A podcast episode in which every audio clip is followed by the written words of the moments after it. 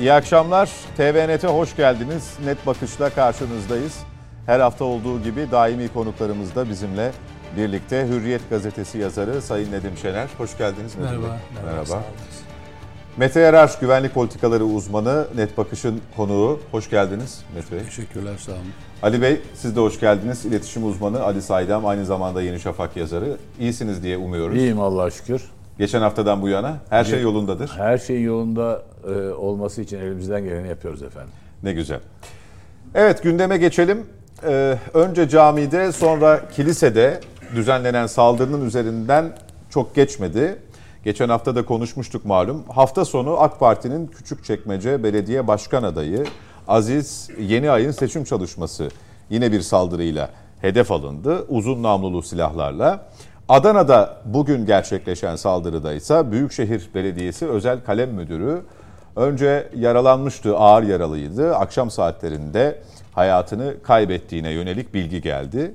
Seçim ayarlı diyebileceğimiz ya da seçim satım haline girilmişken yaşanan bu saldırılar nasıl yorumlanmalı, nasıl okunmalı? Tamamen seçim odaklı mı görülmeli, yoksa Türkiye'de bazı noktalar tekrar harekete mi geçirildi? Bunu konuşarak başlayacağız.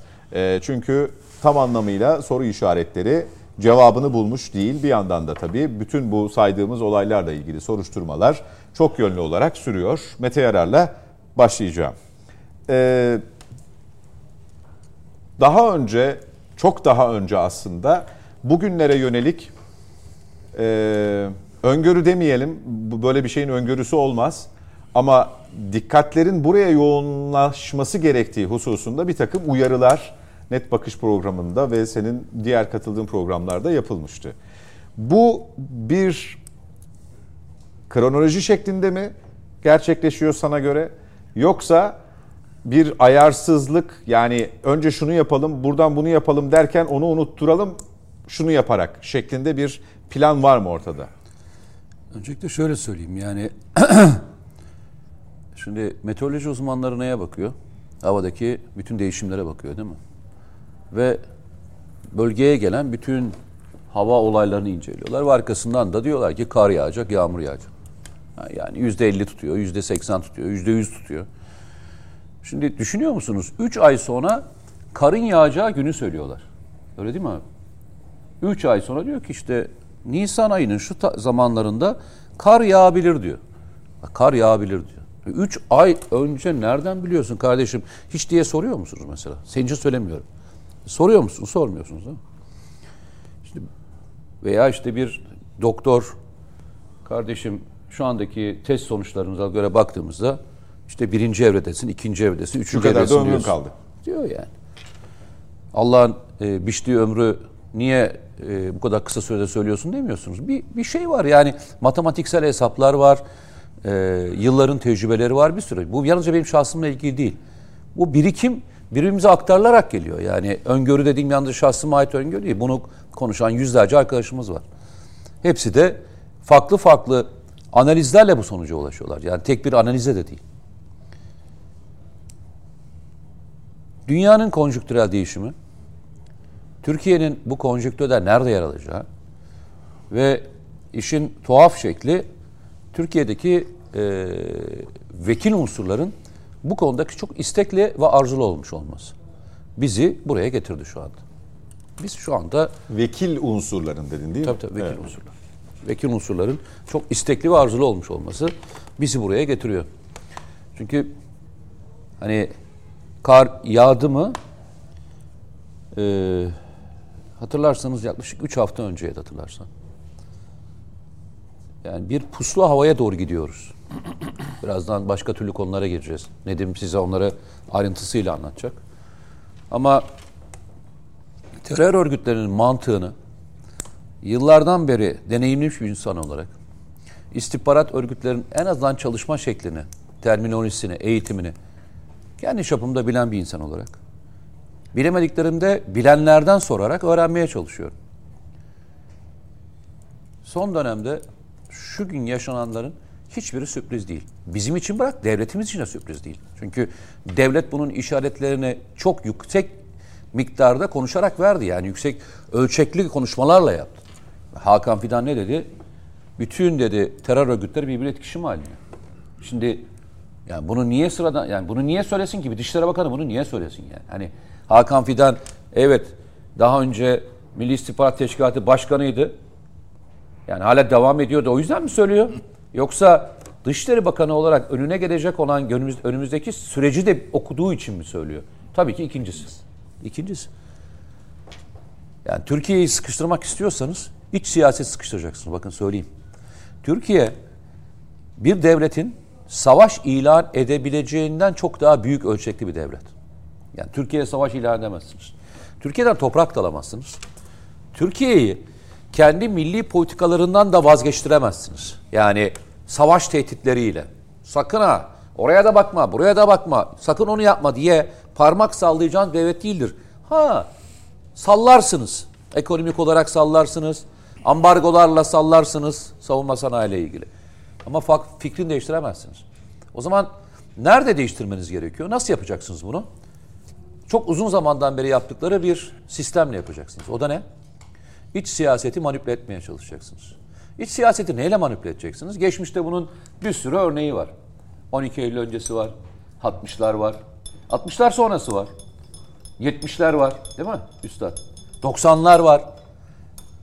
2000'ler var. FETÖ'nün olduğu dönemler var. Biz bunu Türkiye'de o kadar çok deneyimledik ki, sorun şu, bu kadar deneyimli olmamıza rağmen nasıl oluyor da adamlar, ya biz açık olduk ve deşifre olduk yani artık aynı şeyi niye yapıyoruz demekten vazgeçmiyorlar. Farkında mısınız? Niye? Çünkü biz aynı tuzağa onlarca defa düşüyoruz. Aynı tuzağa düşmeye devam ediyoruz. Ve bu tuzak onlar için çok da basit bir söylemle gidiyor. Şimdi bizim bu aynı tuzağa defalarca düşüyor olmamız sadece bizimle mi ilgili? Tabii ki bizimle ilgili. Çünkü bu ülke çok deneyimli bir ülke. Halkımız da çok deneyimli bir halk.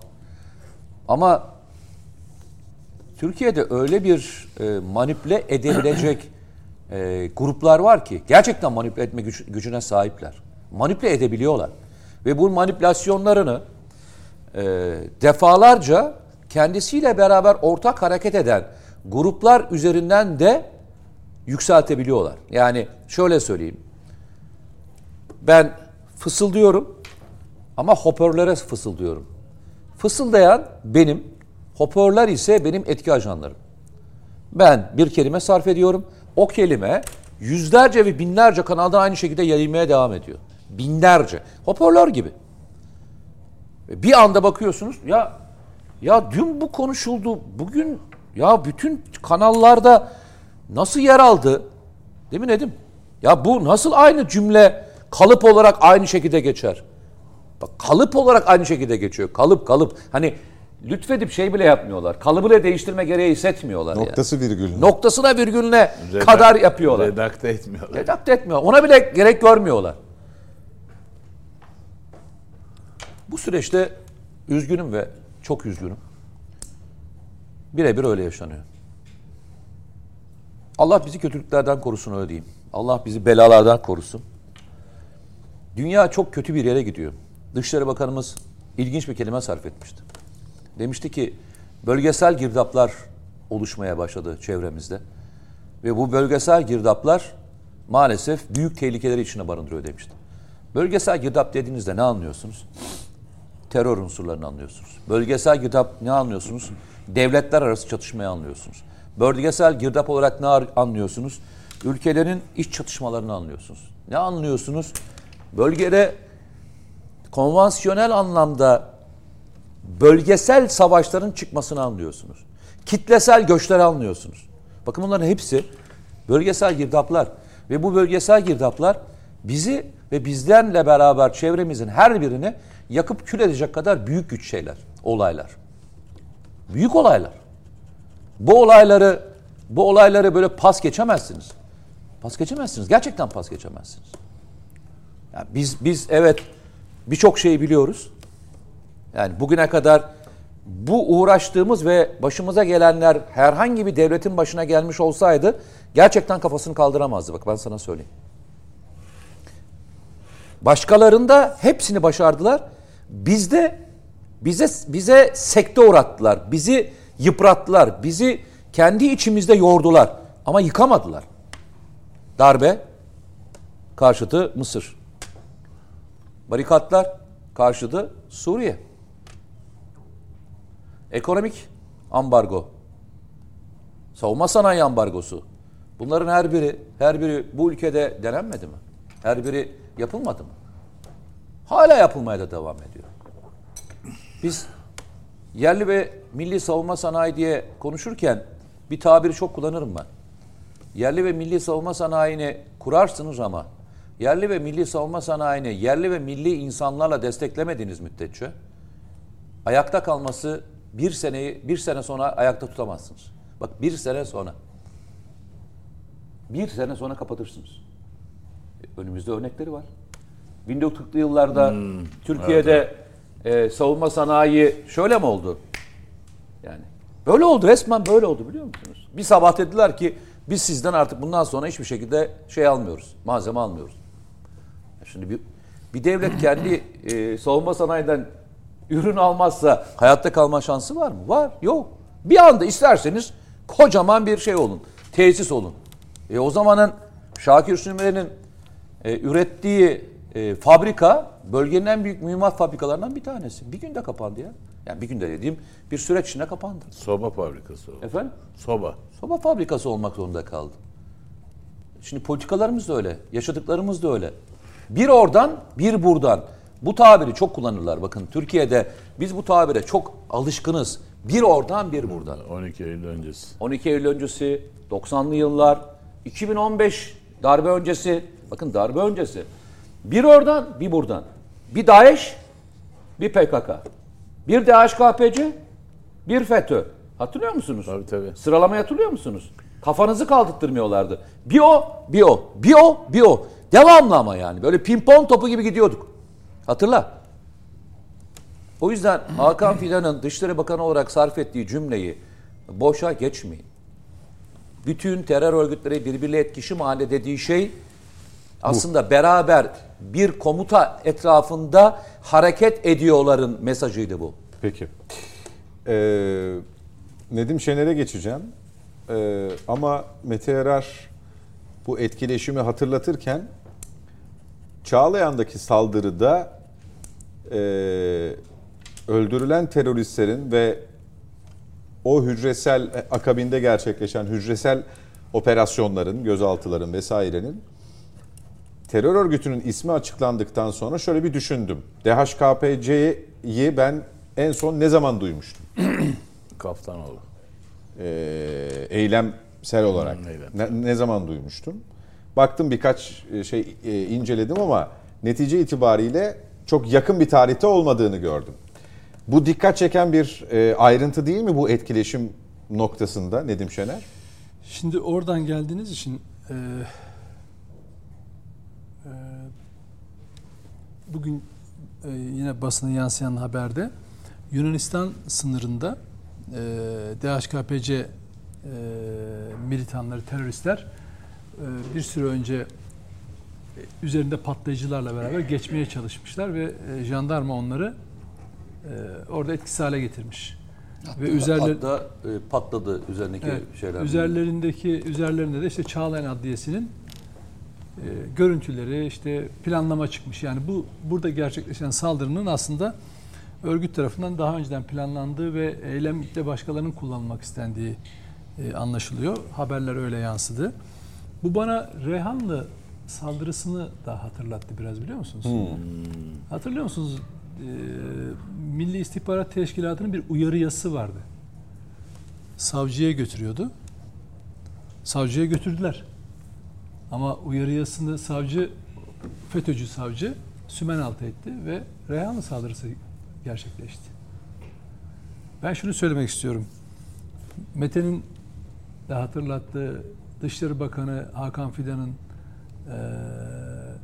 işte DH, PKK, FETÖ, DHKPC etkileşim halinde demesi önemli. İnsanlar bunu böyle bir söz, işte ya zaten hep bunlar böyle konuşuyor. Oradaki mesele etkileşim, önemli bir bağlaç, birbirine cümleyi bağlıyor ama 4 örgütü sayıyor. Diyor ki DHKPC, DH, PKK. Şimdi bunların hepsinin birer saldırısını yaşadık. Tamam mı? Peki FETÖ, ya hiç kimse şunu sormuyor. Bir dakika, bu üçü dışarıdan örgüt de FETÖ'nün saldırısı ne? İşte o bizim Dede Korkut'a, rahmetlimiz dedemize gidelim. Onun bir sözü galiba bu. Hırsız içerideyse kapı kilit tutmaz. Eyvallah. Hırsız içerideyse kapı kilit tutmaz. Tamam mı? Emniyette, istihbaratta, yargıda kuyruk. Zafiyetin olmayacak. Açığın olmayacak. Yani 10 bir takım var, düşünün. Dünya, yani 11 tane Ronaldo'yu koy. 11 tane. Ama kaleci onlardansa hiçbir faydası olmaz. Değil mi? Hiç eksiğin olmayacak. Filede yırtığın olmayacak. Sahada oynanmamış olacak falan. Yani saha ölçüleriyle oynanmamış olacak. Dolayısıyla bu olaylara artık böyle bir şöyle bir geri çekilip münferit olaylara, asayiş olayları dahil olmak üzere, yargıdan çıkan olaylara özellikle söylüyorum. Yargıdan çıkan kararlara özellikle odaklanarak söylüyorum. Bunun arasına bakın, bu olayların, bu tür terör olaylarının arasına Fatih Camii imamına öldürücü saldırıdan bahsediyorum. Bak orada diyor ki zanlı, yani fail, kızdım, öfkelendim işte falan, şu kadar para kazanıyorum ben falan. Şimdi birine kızdıysan adi bir suçlusun. Bıçak da aldın, buldun, geldin. Yani direkt öldürücü olarak boynuna mı saplamaya kalkarsın? Yani hani mesela bir yerine, yani böyle hani bıçağı savurursun falan. Adam direkt öldürücü yere, yani eğitilmiş gibi oraya vuruyor. Öyle Ramazan, Diyarbakırlı Ramazan. Taksici. Allah, evet. Hiç makul mü size? Hiç Türkiye'de 3 mermi içine konmuş tabancayla binmiş bir lümpen birisi, yani en böyle keş, ne derseniz deyin. Çıksın da canım sıkıldı da o gün ona vurdum da falan filan. Şimdi ne hissediyor insanlar? Bak haberlerde bakın. Güvensizlik duygusu. Evet. İşte Mete'nin çizmeye çalıştığı o sisli hava 15 Temmuz öncesinde olduğu gibi böyle bir üzerimize çökmüş gibi görünüyor. Bak üzerimize çökmüş gibi görünüyor. Şimdi diyorsunuz ki hani çakallar sisli havayı sever değil mi? Hmm. Onu ben tabii çakal bile FETÖ'cülerin yanında şerefli bir hayvan olduğu için kuduz köpekler diyelim. Kuduz köpekler beraber ulurlar diyelim, tamam mı? Öyle diyelim, öyle anladım. Evet. Kuduz köpek FETÖ ulumaya başladı şimdi mesela. 2-3 günden beri kitap yazmış. Videolar çekiyor.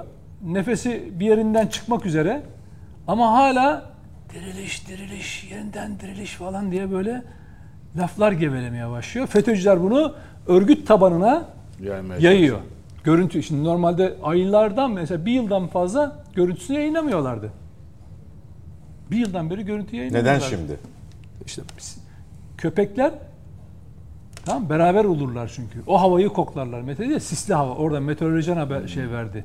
O sisli havayı sever. Yani FETÖ, bak şimdi ne oldu? Ben size rakamlar söyleyeyim. 125 bin civarında FETÖ'cüyü içeri attın mı? Kaç kişi var içeride? 10-15 bin kişi. Nerede diğerleri? Mi oldular? Buhar olup gittiler mi? Toplam 640 bin civarında FETÖ'den işlem yaptınız. Nerede bunlar? Buhar olup gittiler mi? Hadi bir kısmı Meriç'ten kaçmaya çalışıyor falan filan. Bir kısmı da girmeye çalışıyor.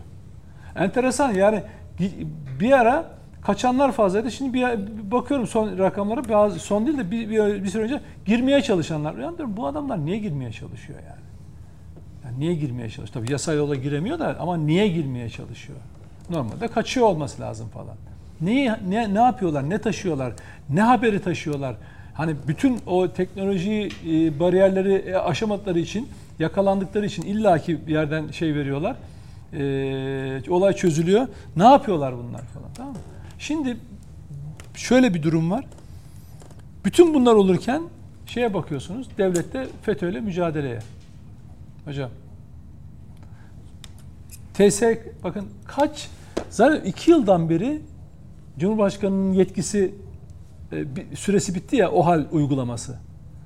O günden beri KHK ile ihraç yok.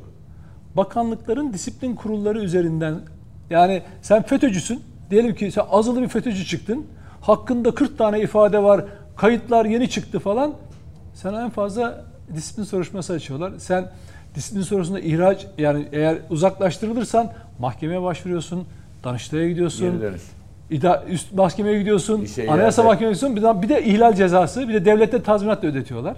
Çıkmıyor mu? Anayasa Mahkemesi'ne bakın. Bugün FETÖ'nün kalesi haline gelmiştir. Çıkan kararlara bakın.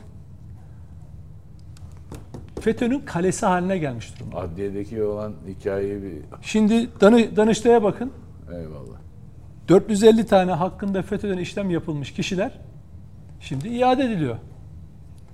HSK bas bas bağırıyor. HSK itiraz üzerine itiraz yazıyor. Dikkate alınmıyor. Dikkate bile alınmıyor. Nerede görev yapıyor bu adam? Bu adamlar zaten göreve başlamışlar. Bu arada müjdeyi öyle vereyim. Yani bu başlayacaklar değil. İade edilmişler. Tabii. O karar alınmış. Şimdi devlet diyor ki ya bunlara bakıyor. Bunlar idare biliyor. İsim de tanıyor. 2014 HSYK'nın ele geçirilme sürecinde hangi rolleri oynadıklarını isim biliyorlar. Yargı camiası hepsi birbirini tanıyor. Yargıçlar söylüyorlar. Bu adam ya kardeşim onlardandı diyor. Yani meslektaşı yan odasındaki adam anlatıyor zaten. Şimdi ne yapıyor bu adamlar? Devlet ne yaptı bunlara? Danıştay bunlara zaten 5. dairesi iade kararı vermişti. Hepsini göreviye. Bir de tazminatlar abi. 2'şer 3'er milyon neyse. Cepten ödedik mi onu da? Güzel. Görevlerine iade edeceksin. Nasıl yapacaksın? Şimdi tek başına savcılık versen, tek başına hakimlik versen ortalığı kan gölüne döndürür. Ne yapıyorlar? Ağır cezaya mesela, biliyorum ben mesela, 3 kişilik heyet ya, bir kişi koyuyorlar. Özel bak, acizliğe bak, devletin düştüğü aciziyete bak. Güvenmiyor, buradan söylüyorum ya, güvenmiyor devlet. 3 kişilik heyeti bir tane de FETÖ iltisaklı olduğunu bildiği, adı Baylok yazışmalarında geçen, bütün çevresi onlardan olan. Ondan sonra tabii ankesörle irtibat kuran imamlarla ilişkisi olan. YSK mı atıyor bunu abi böyle? Yok ya, Danıştay kararıyla bakanlığa görevli talimat yani gidiyor. Bakanlık otomatikmen mecburen uyguluyor. Uygulamazsa ceza bürokrata gidiyor. Yani bakanlığa gidiyor. O yüzden veriyor. Ne yapıyor? 3 kişilik heyete bir tane koyuyor. Böylece şimdi herhangi bir davada 1'e 2 en azından orada etkisiz hale getiriyor. Biliyor ki o kamunun yararına değil, örgütün yararına karar verecek herhangi bir ceza suçlamada. Diyor ki hiç olmazsa 2 tane normal hakim olsun. Bir de onlardansa bunu etkisiz hale getiririz. Ama tehlike ne? Peki bir dakika. Bir cümleyi söyleyeyim. Ama tehlike ne? Tiyatro gibi. Ya nöbeti denk gelir de iki FETÖ iltisaklı bir tane normalin yanına düşerse ne olur? 15 Temmuz öncesi olur. Ne olur?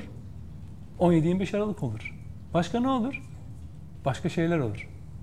Şimdi bakın, Cumhurbaşkanı Erdoğan'a seslenmek istiyorum ya.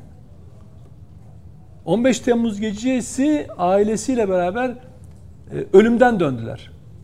Yanındaki tanımıyorum ismen kimler var. Onlara sesleniyorum. Yargıdaki FETÖ yapılanmasına el atın. Yoksa onlar el atacaklar. Bak ya arkadaş, insan hani bir de yaşadıklarımızdan duyduğumuz sezgilerimiz var değil mi? Gelen insanların anlattıkları var, sezgileri var. Fethullahçı terör örgütüyle mücadele konusunda adliyelerde İstanbul'da birkaç kişi güvenebileceğiniz, Ankara'da 1-2 kişi, İzmir'de kaç kişi var bilmiyorum.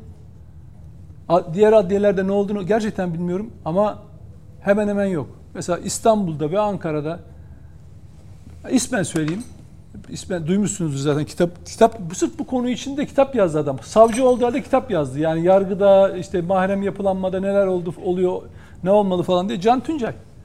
İstanbul'da o İrfan Fidan döneminde kökünü kazıdılar. Duman attırdılar FETÖ'ye. O darbe gecesi de zaten adliyeyi açıp gözaltı kararlarını talimatlarını veren ekip bunlar. İzmir'e burada askeri ankesörü, baylo falan hallettiler. İzmir'e gönderdi devlet onu. Orada 4000 kişiye yakın FETÖ iltisaklı ankesörden onların işlemlerini yaptı. Sonra Ankara'ya gönderdiler. Genel soruşturma savcısı yaptılar. Yani mesela kocanızla ilgili, karınızla ilgili bir şikayet olduğu zaman onun önüne gidiyor. Arkadaş bu adamın uzmanlığı FETÖ. Adam yatıyor kalkıyor, FETÖ'den başka bir şey bilmiyor. Kitap yazmış kendini riske atarak. İlk infaz listesinde ama adam genel soruşturmaya konmuş. Hiçbir şey yapılmıyor. Hiç kimsenin de gücü yetmiyor ha, bak şunu söyleyeyim. Bakanlık düzeyinde dahi yani yargı camiasında onu alıp da terör soruşturmalarına verelim kardeşim. Bir incele bakalım. Gözden kaçan bir şey var mı? Bir bak bakalım. Uzmanı ya. Hani DNA'sını biliyor. Nerede? Bir örnek veriyorum. Polis ekipleri. Bir isim vermeyeceğim şimdi. Onlara çok daha yargının bağımsız olduğu için burada isim veriyorum. Ya, polisler biri oraya biri oraya. Terörle mücadele konusunda Ankara'da, İstanbul'a fazla dokunamadılar. Ama Ankara'da falan duman ettiler ya.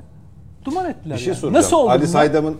özür dilerim. Süleyman Soylu hani dünyanın en kötü İçişleri Bakanıydı ya. Hmm. Değil mi?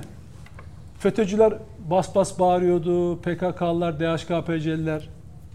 Öyleydi değil mi? Adam FETÖ'cüleri iade etmiyordu. Yargıdan ne idüğü belirsiz çıkan, bak söylüyorum buraya, ne idüğü belirsiz bir takım kararlar çıktı. Hani şöyle oluyor. Yargı niye tehlikeli? Yargı sadece kendinin iadesiyle değil, aynı zamanda diğerlerinin iadesini de sağlayan kurumlar olduğu için idari davalarda, ceza davalarında takipsizlik, beraat kararları vererek ne yapıyor? Diğerlerinin de önünü açıyor. Ne oldu kardeşim? Geldi, Süleyman Soylu'dan sonra takır takır polisler iade edildi.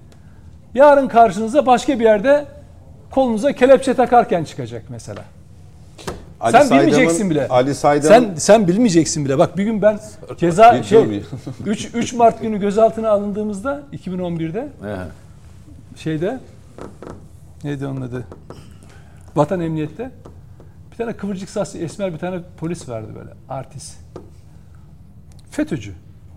Ama tabii böyle bakmıyoruz ki polis diye bakıyoruz. Sivil giysi. Ondan sonra böyle nezarethaneden çıkıp avukatla görüşmeye giderken falan sohbet ediyoruz. Ben ona dedim ki, nerede oturuyorsun dedim. Dedi ki Eyüp'teyim dedi. Ha güzel yerdir. Evet Haliç'te yaşayan Simonlardanım ben dedi. Ne diyorsun? Ya? Alenen. Tabii hani ya adamlar gururdu. Çünkü operasyon yapmışlar.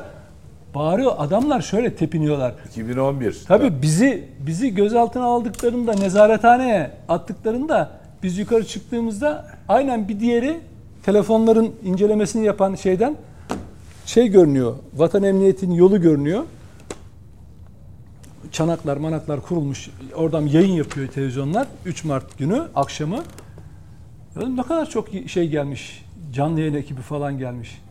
Aynen şunu söyledi. Bak, aynı yemin avukatın yanında. Sıranın kendilerine geldiğini anladılar da ondan diyor. O da amiriydi orada. Ya şimdi siz uyursunuz, FETÖ uymaz kardeşim. Ben bak bunları söylüyorum. Bunları korkudan falan değil. Onlar diyor ya biz yeniden diriliş. Vallahi de billahi de bak biz size karşı boş değiliz. Bekliyoruz 15 Temmuz'dan akşamından kalan yarım bir işimiz var. Bak söylüyorum artık iş mesele gazetecilik, böyle yorumculuk falan olayını geçmiş durumda. Bunu geçmiş durumda. Şöyle bir şey. Bu sisli bakın önümüzdeki siyasi yani 2028 seçimleri onlar için bak PKK terör örgütünün CHP ile yapmaya çalıştığı ittifak Mustafa Karasu'nun ağzından ne diyor? İttifak önemli. Yerel seçimler değil. Çünkü yerel seçimler bitecek. Onların İstanbul'u senin kazanıp kazanmaman önemli değil. Önemli olan CHP ile ittifak yapıp bunu 2028'e taşımak. Çünkü bölücü amaçlarını başka türlü gerçekleştiremez. AKP ile yapamaz. MHP varken yapamaz.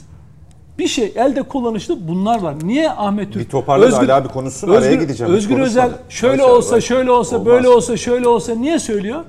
Bundan söylüyor. Bak o bu yani. o bu havaya oynuyor. FETÖ neye oynuyor? FETÖ bu deminden saydığımız örgütler ortamı karıştırdı. Hava sislendi. Köpekler ulumaya başladı kardeşim. Bu kadar açık.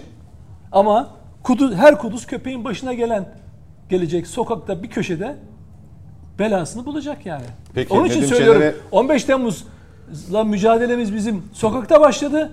Devlet uyusun kardeşim. Millet uyumayacak.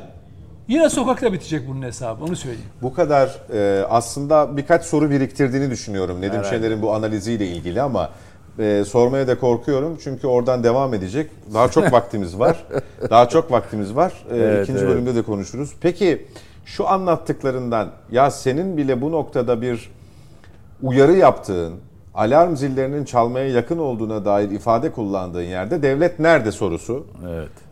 Zannediyorum değil mi? O onları anlatırken canlandı sende. Evet. Ama ben asıl şunu soracağım. Böyle bir hava görüyor musun? Şimdi al işte. Bir dakika. Tabii buyur. Bak, 15 Temmuz, 14 Temmuz günü devlet en aciz halinde.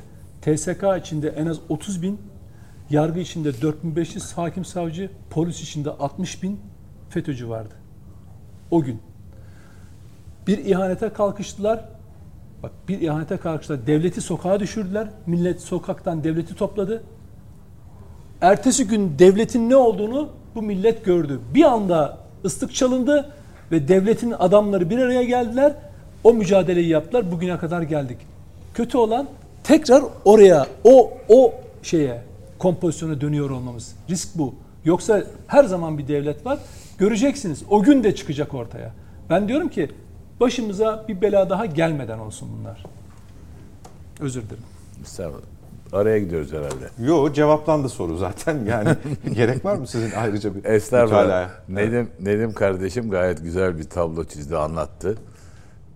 Benim aslında dikkatimden kaçan bir şey. Ben Nedim kadar işin bu kadar vahamet içinde olduğunu düşünmemiştim. Yani çizdiği tablo hakikaten vahim. Burada yani FETÖ'nün tekrar nefes aldığını ve de içeride yavaş yavaş nüvelendiğini falan açıkçası yani şu sorduğu sorular, verdiği rakamlar hakikaten insanı düşündürüyor yani. Şimdi tabii o da onun uzmanlığı. Yıllardır bunu inceliyor, kitaplar yazıyor falan. O yüzden fakat ben bütün bu anlattıklarına rağmen devletin bu sefer bunu yemeyeceğini düşünüyorum.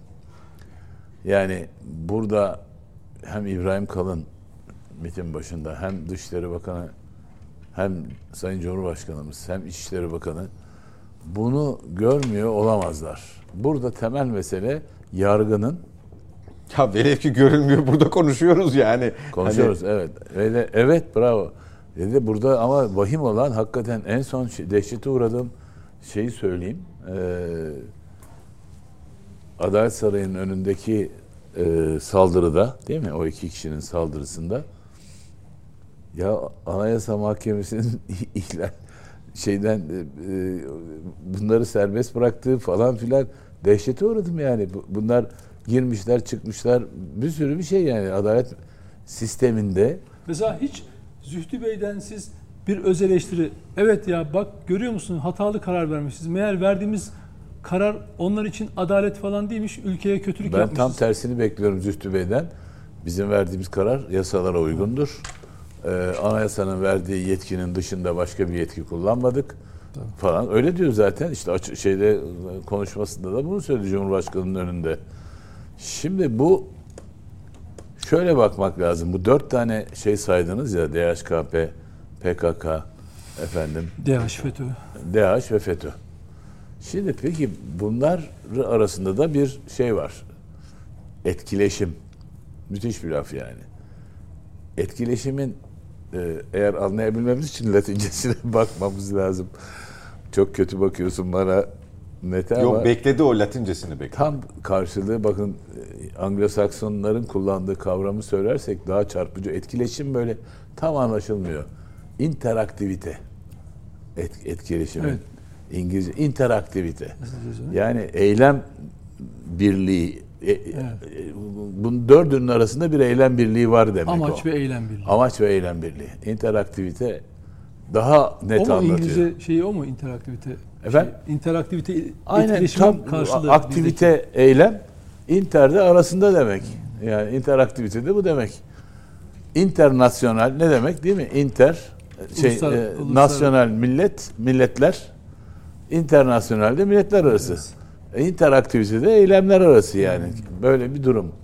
Şimdi bunu hakikaten görmek lazım. Peki bu interaktivite tamam 4 parçadan oluşuyor ve organize ve bunun arkasında bir şey yok mu? Bunları yönlendiren ve yöneten bir güç, bir irade, bir zihniyet yok mu? Var. Şimdi bu zihniyetin Mete'nin çok hemen ekleyeyim. Estağfurullah. Bak, izleyici de hani canlansın hafızasında. Biz PKK'nın saldırıları, şehitlerimizden sonra neyi unuttuk? Gazze'ye olan odaklanmamızı unuttuk. Bravo. İçeride saldırılar başlayınca neyi unuttuk? PKK'nın dış saldırılarını unuttuk. Gördünüz mü? Eyvallah. Tam dediğiniz şey işte. Eyvallah. Bravo. Tam da bu şeyi ifade ediyor verdiğin örnek. Şimdi burada birkaç adım geri gidip benim gençliğime dönüp Sovyetler Birliği Komünist Partisi tarihi diye bir kitap vardı böyle. Stalin'in yazdırdığı. Bir de SED, Sozialistische Einheitspartei Deutschland, Doğu Almanya'nın Komünist Partisi'nin bir tarihi vardı kitabı. Bu iki kitapta da bir bölüm vardır. Bu bölümün adı ajitasyon propaganda bölümü. Şimdi bu yapılan eylemler tam bir ajitprop diye de kısaltırlar bunu. Ajitasyon propaganda. Nedir bunun amacı? Bakın Türkiye'de Mete çok güzel örneklerini verdi. Değil mi? 12 Eylül 1980 öncesi yaratılan ortam. Efendim darbelerden önce ortaya 12 Mart öncesi. Hatta 28 Şubat öncesi geliyor şimdi önümüzde. Yaratılan ortam nedir? Sizin de vurguladığınız güvensizlik, kaos, yönetilememe. Bu üçü üzerine kuruluyor. Bunu nasıl sağlıyorsunuz? İşte ajite ediyorsunuz toplumu. Ve nereye doğru ajite ediyorsunuz? Ortada bir yani akıl alır gibi değil. Bu doçent doktor Gökçe diye bir bilim adamının yaptığı bir analiz vardı bizim kanalda. Burada. Olağanüstü başarılı yani. Diyor ki bu Küçükçekmece'deki saldırı oradaki halka mesajdır. Çünkü oradaki halk Mardin civarından göçüp gelmiş bir halk ve ona mesajdır diyor. Burada sakın ha böyle AK Parti'yi desteklemeye, devletten yana pozisyon alan bir insan topluluğu olduğundan söz ediyordu. Kesinlikle katılıyorum. Şimdi burada yaratılmak istenen aynen Mete'nin verdiği örnekte olduğu gibi ortada bir ajitasyonla kaotik ve yönetilemeyen bir durum olduğu yolunda Sayın Cumhurbaşkanı da vurguladığı gibi müsaade etmeyeceğiz diyor. Fakat burada bir ayak Nedim'in bu söyledikleri dehşete uğratıyor insanı. Bir ayak topal gibi sanki orada da nedir? Adalet sistemi. Yani burada evrensel hukuktu gibi konulara dayanıp buradaki bu uygulamaların belini kıramamak hakikaten büyük zaaf gibi gözüküyor. Fakat bu tecrübe edilmiş bir devlet var. Devlet aklının da buna kesinlikle müsaade etmeyeceğini ben şahsen düşünüyorum Serhat Beyciğim. Peki bütün bunların dışında şu deneyiminize müracaat etmek istiyorum. Seçim ayarlı dedim ya girişte. Doğru. Yani bunu yakın siyasi tarihimiz ve seçim tarihimiz açısından yorumlamak gerekirse 60-70 değil belki 80 sonrası daha manalı olabilir. Bu mukayeseyi yaparken benzer atmosfere tanıklık ettiğinizi söyleyebilir misiniz? Tabii ki. Her defasında. Yani aslında toplumun genelini hazırlıyorlardı o zaman. Yani gene Amerika çıkışlı bir ajitasyon ve propaganda vardı orada. Bir onlardan, bir oradan, bir oradan dedi ya Mete hakikaten. Ben 12 Eylül'de çok net hatırlıyorum. Yani bir oradan asalım, bir buradan asalım lafını duymadık mı yani? Siz hatırlamazsınız tabii, çok gençtiniz herhalde 80'de. Değil mi? Biraz. İlkokul muydu? Neydi? Hakikaten böyle bir kaotik, göz açış diyelim de. Evet, kaotik bir ortam, yönetilemez durumu. Türkiye yönetilemiyor. Bakın Kılıçdaroğlu'nun bir sürü açıklaması var, konuşması var. Türkiye'yi yönetemiyorlar bunlar. Türkiye'ye güven eksikliği meselesi, güvensizliğin yayılması, kaotik ortam, yönetileme falan. Bunları bir araya getirdiğiniz zaman toplumda yarattığınız tedirginlik sonucu eğer ya şeyde amacın ne olduğu belliydi ya. Ya Türkiye'de bir iç savaş çıksın. Şeyin bence 15 Temmuz hikayesinde böyle bir darbe girişimi yapıp zart diye yönetimi ele geçirmeden ziyade Türkiye'de bir iç savaşı tetikleyip ondan sonra 6. filo vesairenin kendi vatandaşlarının ülkenin içine hep öyle giriyorlar zaten ve ülkedeki düzeni sağlamak üzere istila hareketinin bile başlayacağını iddia eden, analiz yapan bilim insanları oldu. Yani bu nedenle bu sefer ama ben devletin öğrendiğini zannediyorum ya. Benim moralimi bozdunuz bu akşam. Yani ben bu... Zannediyorsun. Evet, tufaya gelmeyeceğini düşünüyorum yani. Ha, düşünmek başka, zannetmek başka çünkü. Yani. Aynen, aynen öyle düşünüyorum yani. Peki. Tufaya gelmeyecektir diyorum. Çünkü peki, bunca tecrübe, bunca birikim... Reklama erteledin galiba. Yok, Sayın Muhterem'in şeyini bekliyorum, tamamlamasını. Estağfurullah, tamamladım çoktan efendim. Çok teşekkürler efendim. Araya gidiyorum. Reklamların ardından Net Bakış devam edecek efendim. Bizden ayrılmayın.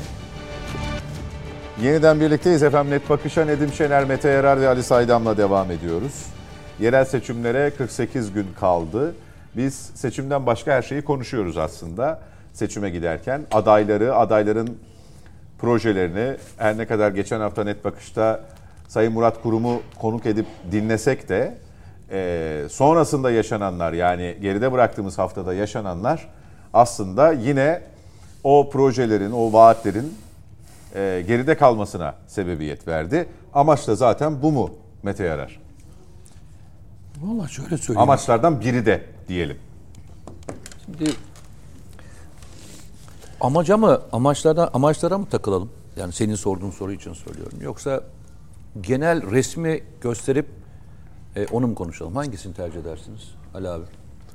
Ben genel resimciyim. Genel resimciyim. Ben de genel resimciyim. Neden biliyor musun? Çünkü bizde şöyle bir hastalık var. Komplo teorisini çok severiz. Ama bunu Kurtlar Vadisi'nde. Hayatın içindeyken söylediklerinizi şey yaparsınız, küçümsersiniz. Ama Kurtlar Vadisi söylerse adamlar bildi olur. Ya vay be, neler söylenmiş filan. Şimdi hani Kurtlar Vadisi senaryoyu yazıp üzerine FETÖ bir şey yapmadı ki. Zaten normal akışında Türkiye'nin resmini iyi bilen bir insan senaryoyu çok güzel yazarsınız. Demin o yüzden söyledim. Tekrar tekrar yaşanan süreçleri Türkiye'de bildiğimizi anlayabiliyoruz. Bakın şöyle bir şey söyleyeyim. Bu olaylar yaşanmaya başladığında, dünyada geçmişte de yaşanmaya başladığında, sevgili kardeşimle bundan 2 hafta veya 3 hafta önceydi değil mi? Bir kelime sarf ettik biz kendi aramızda. Çok da fazlasıyla konuşmadık. Şu anda yavaş yavaş ortaya çıktığı için söyleyebiliyoruz. Ama sen biliyorsun. Bunun bir silsilesi var demiştim. Bunun silsilesi... Bir kronoloji dedim ya ben. İşte o evet, kronolojinin içerisinde, gidişatın içerisinde bir yer ve bir yere evrilir demiştik. O ev neydi? Siyasi suikastler. Aslında şeye baktığında... ne derler? Küçükçekmece'deki saldırıyı şu an için bunun için nitelendiremeyiz. Belki diğerini nitelendiremeyiz diye gidiyoruz ama ben size şunu sorayım. Türkiye'de neyi nasıl yapacağınızı nasıl okuyacaksınız? Bireysel olarak mı okuyacaksınız, tümden mi okuyacaksınız? Demin sevgili kardeşim söyledi. Hiç kafamıza yatmayan arka arkaya olaylar yaşanıyor. İşte ya niye öldürdü bu insanlar diye sorduğunuz ama göz önünde olduğunuz insanları görüyoruz. Bak, göz önünde olan olaylar yaşıyoruz. Şimdi göz önünde olaylar yaşadığımızda da acaba ne oluyor diye soruyorsunuz değil mi? Soruyorsunuz yani. Avcılardaki olay acaba neydi? Sonra aradan daha bir gün geçiyor veya işte 3 gün geçiyor. Bu sefer Adana gibi büyük bir ilimizde Büyükşehir Belediye Başkanı özel kalem müdürü öldürülüyor. Yani şimdi bunların her birine adli vaka diye mi bakayım ben? Yoksa Türkiye'deki insanların o kendisini güvensiz hissedecek olan, geçmişe götürecek olan anılar diye mi bakayım? Ben anılar diye bakarım. Demin sevgili Ala bir şey söyledi. Bir başbakan, Dışişleri Bakanı ve Ekonomi Bakanı mı idam edilmişti? Ekonomi Bakanı mıydı? Maliye Bakanı. Maliye, evet. Bakanı, Maliye, Bakanı, evet. Maliye Bakanı. Hasan Polatkan. Şimdi 3 bakan idam edilirken, 3 kişi idam edilirken suçlamalar vardı. Mesela yurt dışına götürülecek olan şeyin içinde binlerce ton şey değil mi abi? Onlarca ton mu? Altın. Mesela hiç kimse şöyle bir soru sordu mu? Ya arkadaş bu onlarca ton... Neyle gider? Hayır nerede bunlar? Ha, mesela normalde suç delili denen bir şey var değil mi? Evet. Siz Türkiye'nin hazinesini kaçırıyorsunuz diyorsanız bu hazinenin kaçırıldığı ilgili belge koyarsınız değil mi? Evet. Koyuldu mu? Koyulmadı. İşte çocuk ölümleri, işte şeylerin, harbiyelerin yakalanıp kıyma makinelerine atıldığı ve buna inanılıp o dönemde İstanbul'da sokak eylemi yapılıyor biliyor musun? Tabii. Harbiyeliler kıyma makine atıldı diye. 26-28 Nisan yürüyüş olayları meşhur. Arkadaşlar gerçekten söylüyorum ya. Hani biz herhalde erken konuşuyoruz. Ben öyle anlıyorum artık. Biz erken konuşuyoruz. Biz erken bazı şeyleri söylemeye başlıyoruz. Mesela aslında erken değil de sadece olanı söylüyoruz. Kimileri gözünü kapatırken mesele o. Erken, çünkü hiçbir şeyin erken görme yeteneğimiz değil ama ortada bir gerçek var. Kimileri bunu yok sayıyor, kimileri de maalesef gerçeğe ışık tutuyor yani. 16 Mart'ta Amerika Birleşik Devletleri Türkiye'de bir genelge yayınladı. Genelgesi, Büyükelçiliğin ve Amerikan Savunma Bakanlığı'nın genelgesi şöyleydi. Türkiye'de bulunan bütün elçilik görevlileri, konsolos görevlileri ve üslerde bulunanların gerekli olmayanları hariç bütün eşleri ve çocukların Türkiye'yi tahliye etme emri verdiler. 16 Mart 2016'da. Bir daha söyleyeyim mi? Vay canına. Şimdi başkası bunu başka okudu. Ben şöyle okudum. İncirlik üssü dahil buna. İncirlik üssü Türkiye'nin en iyi korunan üslerinden bir tanesi. Ve içeride dışarı çıkmadan her türlü ihtiyacını sağlayacağınız kadar da şey var. Okul var, bowling salonları var, marketler var, işte ne diyeyim, sinemalar var, lojmanlar var. Her şey var. Yani hiç dışarı çıkmayın. 4 yıl burada kalırsınız sonra dönersiniz memleketinize. Orası dahil dediler biliyor musunuz? Ve ben bir yazı yazdım. Ve yazın içinde siz Türkiye'de siyasete müdahaleyi mi bekliyorsunuz? Şimdi bu normalde bir Amerika Birleşik Devletleri'nin Türkiye'deki bir bildirgeydi değil mi? Ama bir işarettir bunlar. Tabii. Bak çok bam teli işaretlerdir. Ben o yüzden söylüyorum ya. Devletin bazı birimleri bunu bas bas bağırarak söylüyorlar ama biz nasıl okumalıyız? Yani Hakan Fidan'ın söylediği sıradan bir kelime mi? Yani bunu tabii ki şey söyleyemiyor şu anda. İbrahim Kalın söyleyemiyor. Niye? Çünkü pozisyonu itibariyle bunu söyleme şansı yok. Söyleyemezsiniz. Bunu ancak brife edersiniz gerekli yerlere. Ama Hakan Fidan söylüyor. Diyor ki kardeşim ya girdaplar var ve bu girdaplar bütün ülkeleri içine çekecek kadar tehlikeli diyor. Diyor ki kardeşim bütün terör örgütleri etkileşim halinde diyor. Ya arkadaşlar. Çok ciddi. Bunu FETÖ üzerinden algılamayın. Ben yalnızca FETÖ konuşmadım bugüne kadar. Hala da konuşma taraftarı değilim. Yani tek okuma üzerinden değil. Ama Nedim'in söylediği bir kelime var. Benim için çok önemli kelimelerden bir tanesi. Türkiye'de birçok olayın arkasında içeriden sızdırılan istihbaratla birçok olay gerçekleştirilmiştir. Birçok olay.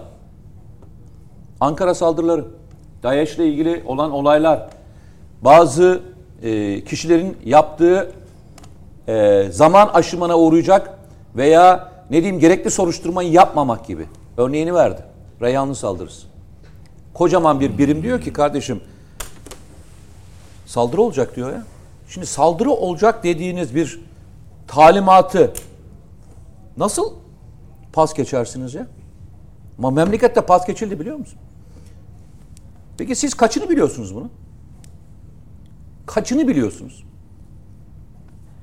Ben barikatlar döneminde çekim için bölgeye gittim.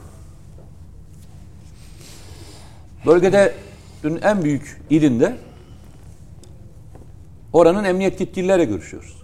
Tamam. Dedi ki, dedim ya bunu nasıl göremiyorsunuz şu anda barikatlar dönemindeki? Biliyorsun barikatların yapıldığı dönemde oradaki birçok emniyet müdürü, değil mi? Yetkililerin tamamı neredeyse şeydi. İstihbarat onlardandı. Sınır birlikleri. Hepsi onlardandı. Dedi ki ya biz 17-25 Aralık'tan sonra bölgeye geldik dediler. Yani bölgeye yine atandı. Ama dediler biz geldiğimizde dosya yoktu. Adamlar muhbirlerin dosyalarını yakıyorlar. Yok ediyorlar.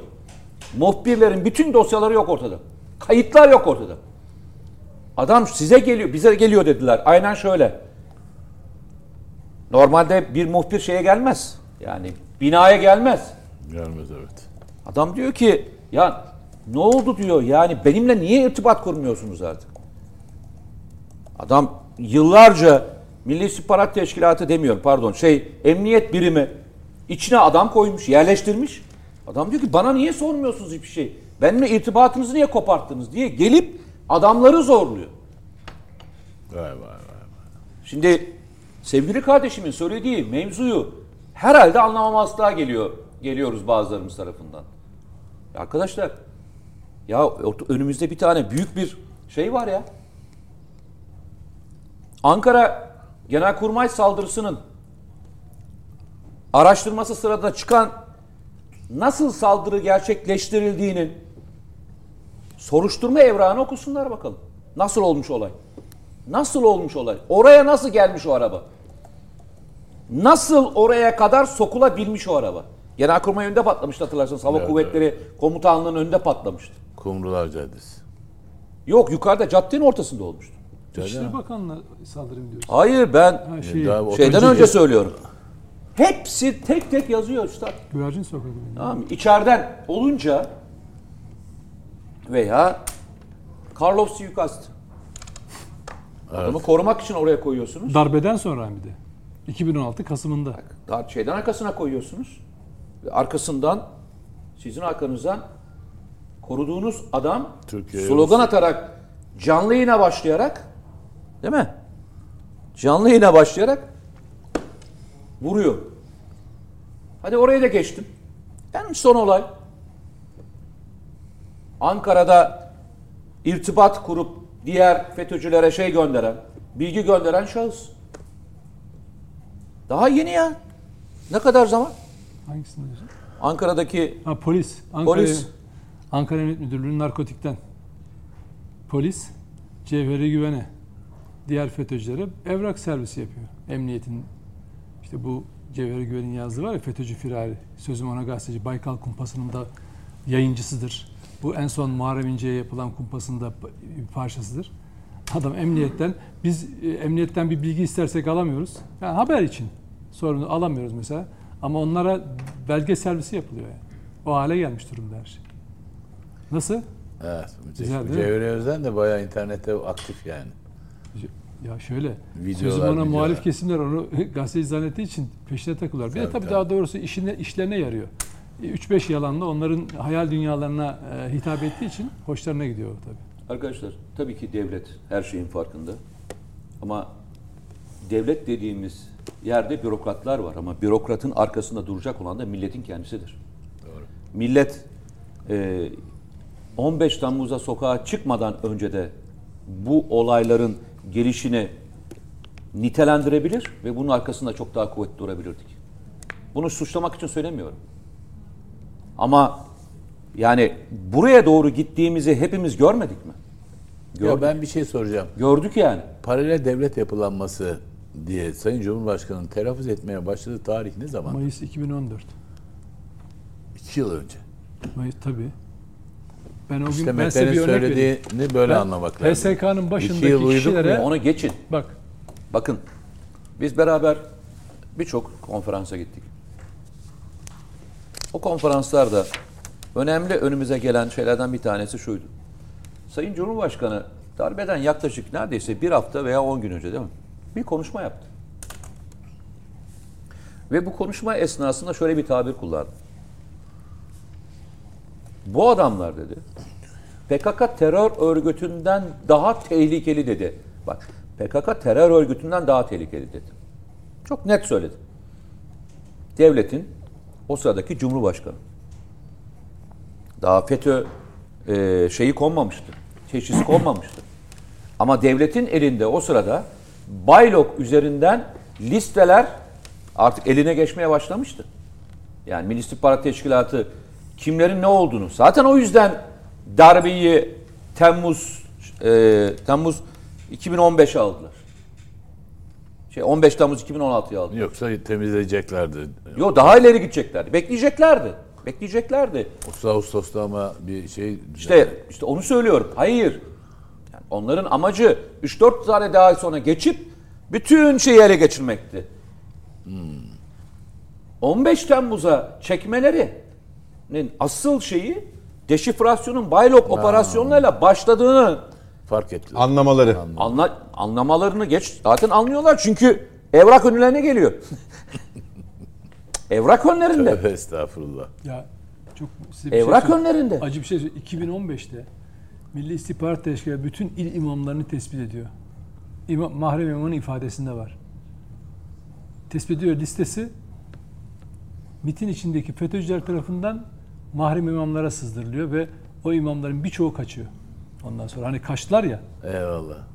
İşte öyle kaçtılar. Şimdi hırsız içerideyse kilit tutmuyor. Kurumun adı ne olursa olsun. Şimdi şöyle olaya şöyle bakmış. Cumhurbaşkanı Erdoğan bir büyük irade, milletin desteği arkasında.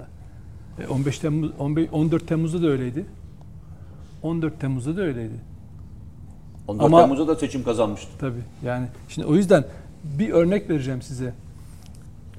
7 Şubat 2012. Erdoğan MİT Müsteşarı Hakan Fidan'ın tutuklanmasıyla ilgili ne söylemişti? Aslında gitme. Bana yönelik bir operasyon. Yani beni alacaksanız beni alın. O talimatı ben verdim. Bu bana yönelik bir operasyon demişti. Bak 2012. 17-25 Aralık süreci yargı operasyonu. 15 Temmuz 2016. Deminden bir soru sordunuz ya. 15 Temmuz sabahı bu kadar kişiyi alabilen kişi neden ondan önce alamadı? Bilinmiyor muydu? Evet, zaten dedim ya, listeleri vardı. Ama o listeler nasıldı? FETÖ iltisaklı kişilerin listesi ama alamıyorsunuz. Alma şansınız yok. Çünkü terör örgütü tanımı daha koyamamışsınız. Çünkü silahlı kalkışmaya girişmemiş. Ondan önce ne yapıyor? Hukuk içinde mücadele ediyorsunuz. Ben HSYK'na bu mücadeleyi veren çok önemli bir şahıstan o tarihte şunu sordum. Ya 17-25 Aralık 2013 bir yargı kumpası mı? Evet, içinde Zekeriya Özler'in, Muammer Karakaş mı? Kafam karıştı. Muammer Akkaş, Karakaş diyorum, Akkaş gibi sembol isimlerin olduğu bir yargı kumpası. Peki 17-25 Aralık'la 15 Temmuz 2016 arasındaki 2,5 sene devlet sizsiniz, iktidar sizsiniz. Kaç hakim ve savcıyı görevden alabildiniz? Bunun 4000'e yakınını biliyordunuz isimleri değil mi? Yani çünkü beraber hareket ediyorlar zaten. Onlar gizlemiyorlar. Onlar kendileri söylüyorlar zaten. Dedi ki sadece 64 kişiyi açığa alabildik. Bak uzaklaştıramıyor. Niye? Çünkü idari kararla alıyorsunuz ya. Onun soruşturması, incelemesi, itirazı derken karar veriliyor. Mahkeme, üst mahkeme, iade. Zaten ya üst mahkemedeki şeyler FETÖ yapılaması onları iade ediyor. Hatırlayacaksınız. Zekeriya Öz Bolu'ya falan gönderilmişti. Oradan iade oldu görevine. Yani her şey yolunda gitse tekrar adam görevine şey yapacaktı. Demek istediğim şu, hukuk içerisinde, tabii ki hukukla mücadele ediyorsunuz, hukuk içerisinde mücadele ediyorsunuz. 15 Temmuz'a kadar sadece 64 kişiyi şöyle birazcık uzak tutabiliyorsunuz. Ama yine şeydesiniz, adam Bolu'da mesela, İstanbul'da değil de Bolu'da görev yapıyor. Burada değil de Erzurum'da görev yapıyor mesela. Sistemin içinde. Şimdi 64 kişi ama 15 Temmuz sabahı 3200 kişiyi, yani 2000-3000 civarında kişiyi KHK ile, çünkü olağanüstü hal yetkisi verilmiş Cumhurbaşkanı'na, KHK ile zaten biliniyor ama alınamıyor, mücadele edilemiyor. Şimdi bakın Problemin ne olduğunu anlatabiliyor musun? Anlayabiliyor muyuz? Fethullahçı terör örgütü gibi size bana benzeyen, hep herkese benzeyen bir yapıdaki insanlar devlete ihanet için devlet içinde çalışıyorlar. Talimat bekliyorlar. Bak diyorum ki tekrar FETÖ'yle başı talimat vermiş işte. Bunların talimatı. Bak İttifak şimdi yapın demiş. 2015 Şubat'ıydı galiba. Kapadokya sakinleri diye bir videosu vardır şeyin, FETÖ'yle başının. 2015 Şubat'ı. Özür dilerim. 2016 Şubat'ı. 2015 aralığında darbe görüşmeleri başlıyor. 2016 Şubat'ında bu videoyu çekiyor. Kapadokya sakinleri videosunu yeşil bir cübbeyle, ilk defa bir yeşil cübbe giyiyor. Haki, askeri. Evet. Tamam mı? Şimdi biz bunlara bakıp, ben bunu izledim biliyor musun? O tarihte izlemiştim. Ama Kapadokya sakinleri nedir, ne bilirim, ne diyor ya bu manyak falan filan deyip duruyorum yani. Ama örgütün şifre dilinde bunlar ordu içindeki kriptolar. Hareketlenin diyor, kılıçların gölgesinde zafer diyor. Zafer diyor, kılıçların gölgesindedir diyor. Bitti. O talimatı almış. Bense bakıyorum böyle dinliyorum falan. 15 Temmuz sonrası Allah'tan bir mahrem imam itiraf edip de ya bu aslında o şifreydi falan demese biz yine anlamayacaktık. Şimdi bugün de kapak, kitap kapağı, dergi kapağı, ışıklar biz dalga geçebiliriz. Onlara dalga geçmiyorlar. Biz şöyle dalga geçebiliriz. Ya bunlar ne yapabilir ki? Ne edebilir ki? İşte evet. Kararda nedir ki falan. 15 Temmuz öncesi bir tane karar vardı. Bilmem ne Karagöz, Burhan Karagöz mü ne? Adam FETÖ elebaşını Mehdi ilan etti mahkeme kararında. Mehdi dedi ya. Biz bunu aldık. Aa, manyağa bak falan filan böyle şey yapıyoruz, tamam mı? Ya bir kişi işte ya adam bir şeye hazırlık yapıyor kardeşim. Adam bir şeye hazırlık yapıyor.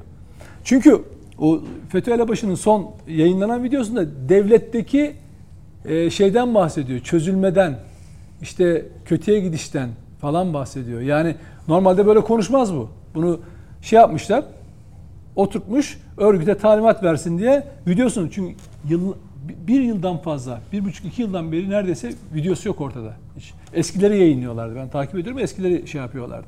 Ya da tek fotoğrafını veriyorlardı. Ama şimdi oturtmuşlar, nefesi şeyinden çıkacak arkasından adam hala umut vermeye çalışıyor. Niye? Bak, belki bir son şans. Orada Adil Öksüz iması yapıyor değil mi? Yani şimdi biz tabii onu... İzlediniz mi siz? Şimdi Adil Öksüz'ün... Adil Öksüz MİT mahrem imamı 15 Temmuz gecesi şeyde olan... Diyeceksin ki ya bu şeyden sonra, darbe girişiminden sonra kaçtı ya bu FETÖ'cü, yargıdaki FETÖ'cüler bunu kaçırdılar. Adam Almanya üzerinden Çin nerede olduğunu bilmiyoruz. Ama Almanya olarak biliyoruz en son gördüğünü yeri. Ama ilginçtir.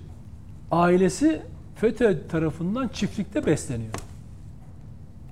Şimdi buradaki mal FETÖ'cüler hala ona bakıyor. Ben niye burada kaldım? Diğerleri niye kaçtı? Ay ben burada kaldım, sürünüyorum, ekmeğim yok falan. Bizi muhtaç ettiniz yaygarası yapıyorlar ya. Sorun bakalım FETÖ'cüler. Adil Öksüz de onun ailesi niye Amerika'da çiftliğe yakın tutuluyor hala? Niye? Çünkü konuşmasın diye. O da onu rehin tutuyor, o onu rehin tutuyor. Yani o bir yerde birinin kontrolünde konuşmasın diye ailesini tutuyorlar ama bakıyorlar yani. Anlatabiliyor muyum? Dolayısıyla biz şimdi ciddiye almayabiliriz. Ben hep şunu söylerim. 14 Temmuz günü gelseydim böyle bir sohbet yapsak dördümüz. Yarın FETÖ'cüler darbe girişiminde bulunacaklar. Ya saçmalama falan. Türkiye'de FETÖ falan, askeri darbe. Bunlarda öyle bir gelenek yoktur. Hani tamam yargıda anladık bilmem ne falan, kumpas falan da bu ne ya falan, darbe ne falan dersiniz. İyi de adam Atatürkçü kılığına girip yapıyor. Ben deseydim ki 14 Temmuz'da darbeye girişecekler, FETÖ deseydim ya deli misin falan filan derdim. Ama deseydim ki ya 15 Temmuz gecesi bu millet öyle bir direnecek ki canı pahasına bu memleket devleti ayağa dikecekler. Ya sen delirmişsin kardeşim. 27 Mayıs'ı gördük, 12 Eylül'ü gördük biz. Yani darbeye direnme geleneği mi var desem ya delirmişsin derdiniz. Ama bunların hepsi oldu. Niye? Biz çünkü yaklaşan tehlikeyi, Mete diyor ki biz erken mi görüyoruz? Yok kardeşim ya. Görüyoruz, sadece var olanı söylüyoruz. Biz bir şey icat etmiyoruz. Halüsinasyon görmüyoruz. Ben 15 Temmuz sonrası da ya sen çok anlattın bunu yıllardan beri ama biz işte görmemişiz falan filan. Şimdi gör. Hayır yok, şimdi görme. Niye biliyor musunuz? Bak ben size niye bunu hatırlatıyorum? Çünkü bu milletin uyanmaya ihtiyacı var kardeşim. Biz böyleyiz. Şimdi devrevi uyuruz biz. Şimdi unuturuz ve uyuruz. 15 Temmuz bildirisinden sistematik bir şekilde sürdürülen anayasa ve kanun ihlalleri devletin temel nitelikleri ve hayati kurumlarının varlığı açısından önemli bir tehdit haline gelmiş. Neyi hatırlatıyor bu size? Son zamanlarda AYM başkanı falan filan ya da işte kararlar uygulanmıyor, ahim kararlar uygulanmıyor, muhalefetin değil mi? Kılıçdaroğlu ne derdi en çok? Hukuk yok, bilmem ne yok. Bak 15 Temmuz darbe bildirisinden okuyorum size. Şimdi aşağıda yine bazı şeyler var, onları şey yapmayacağım, hani rahatsız etmek istemiyorum. Bak yine güncel bir konu. Devletimizin siyasi iradenin aldığı, bakın siyasi iradenin aldığı, hatalı kararlarla mücadeleden geri durduğu terör tırmanarak birçok masum vatandaşımızın ve teröristle mücadele eden güvenlik görevlilerimizin hayatına mal olmuştur. Bak üstte şehit haberleri. Şehit Türkiye haber. İçinde.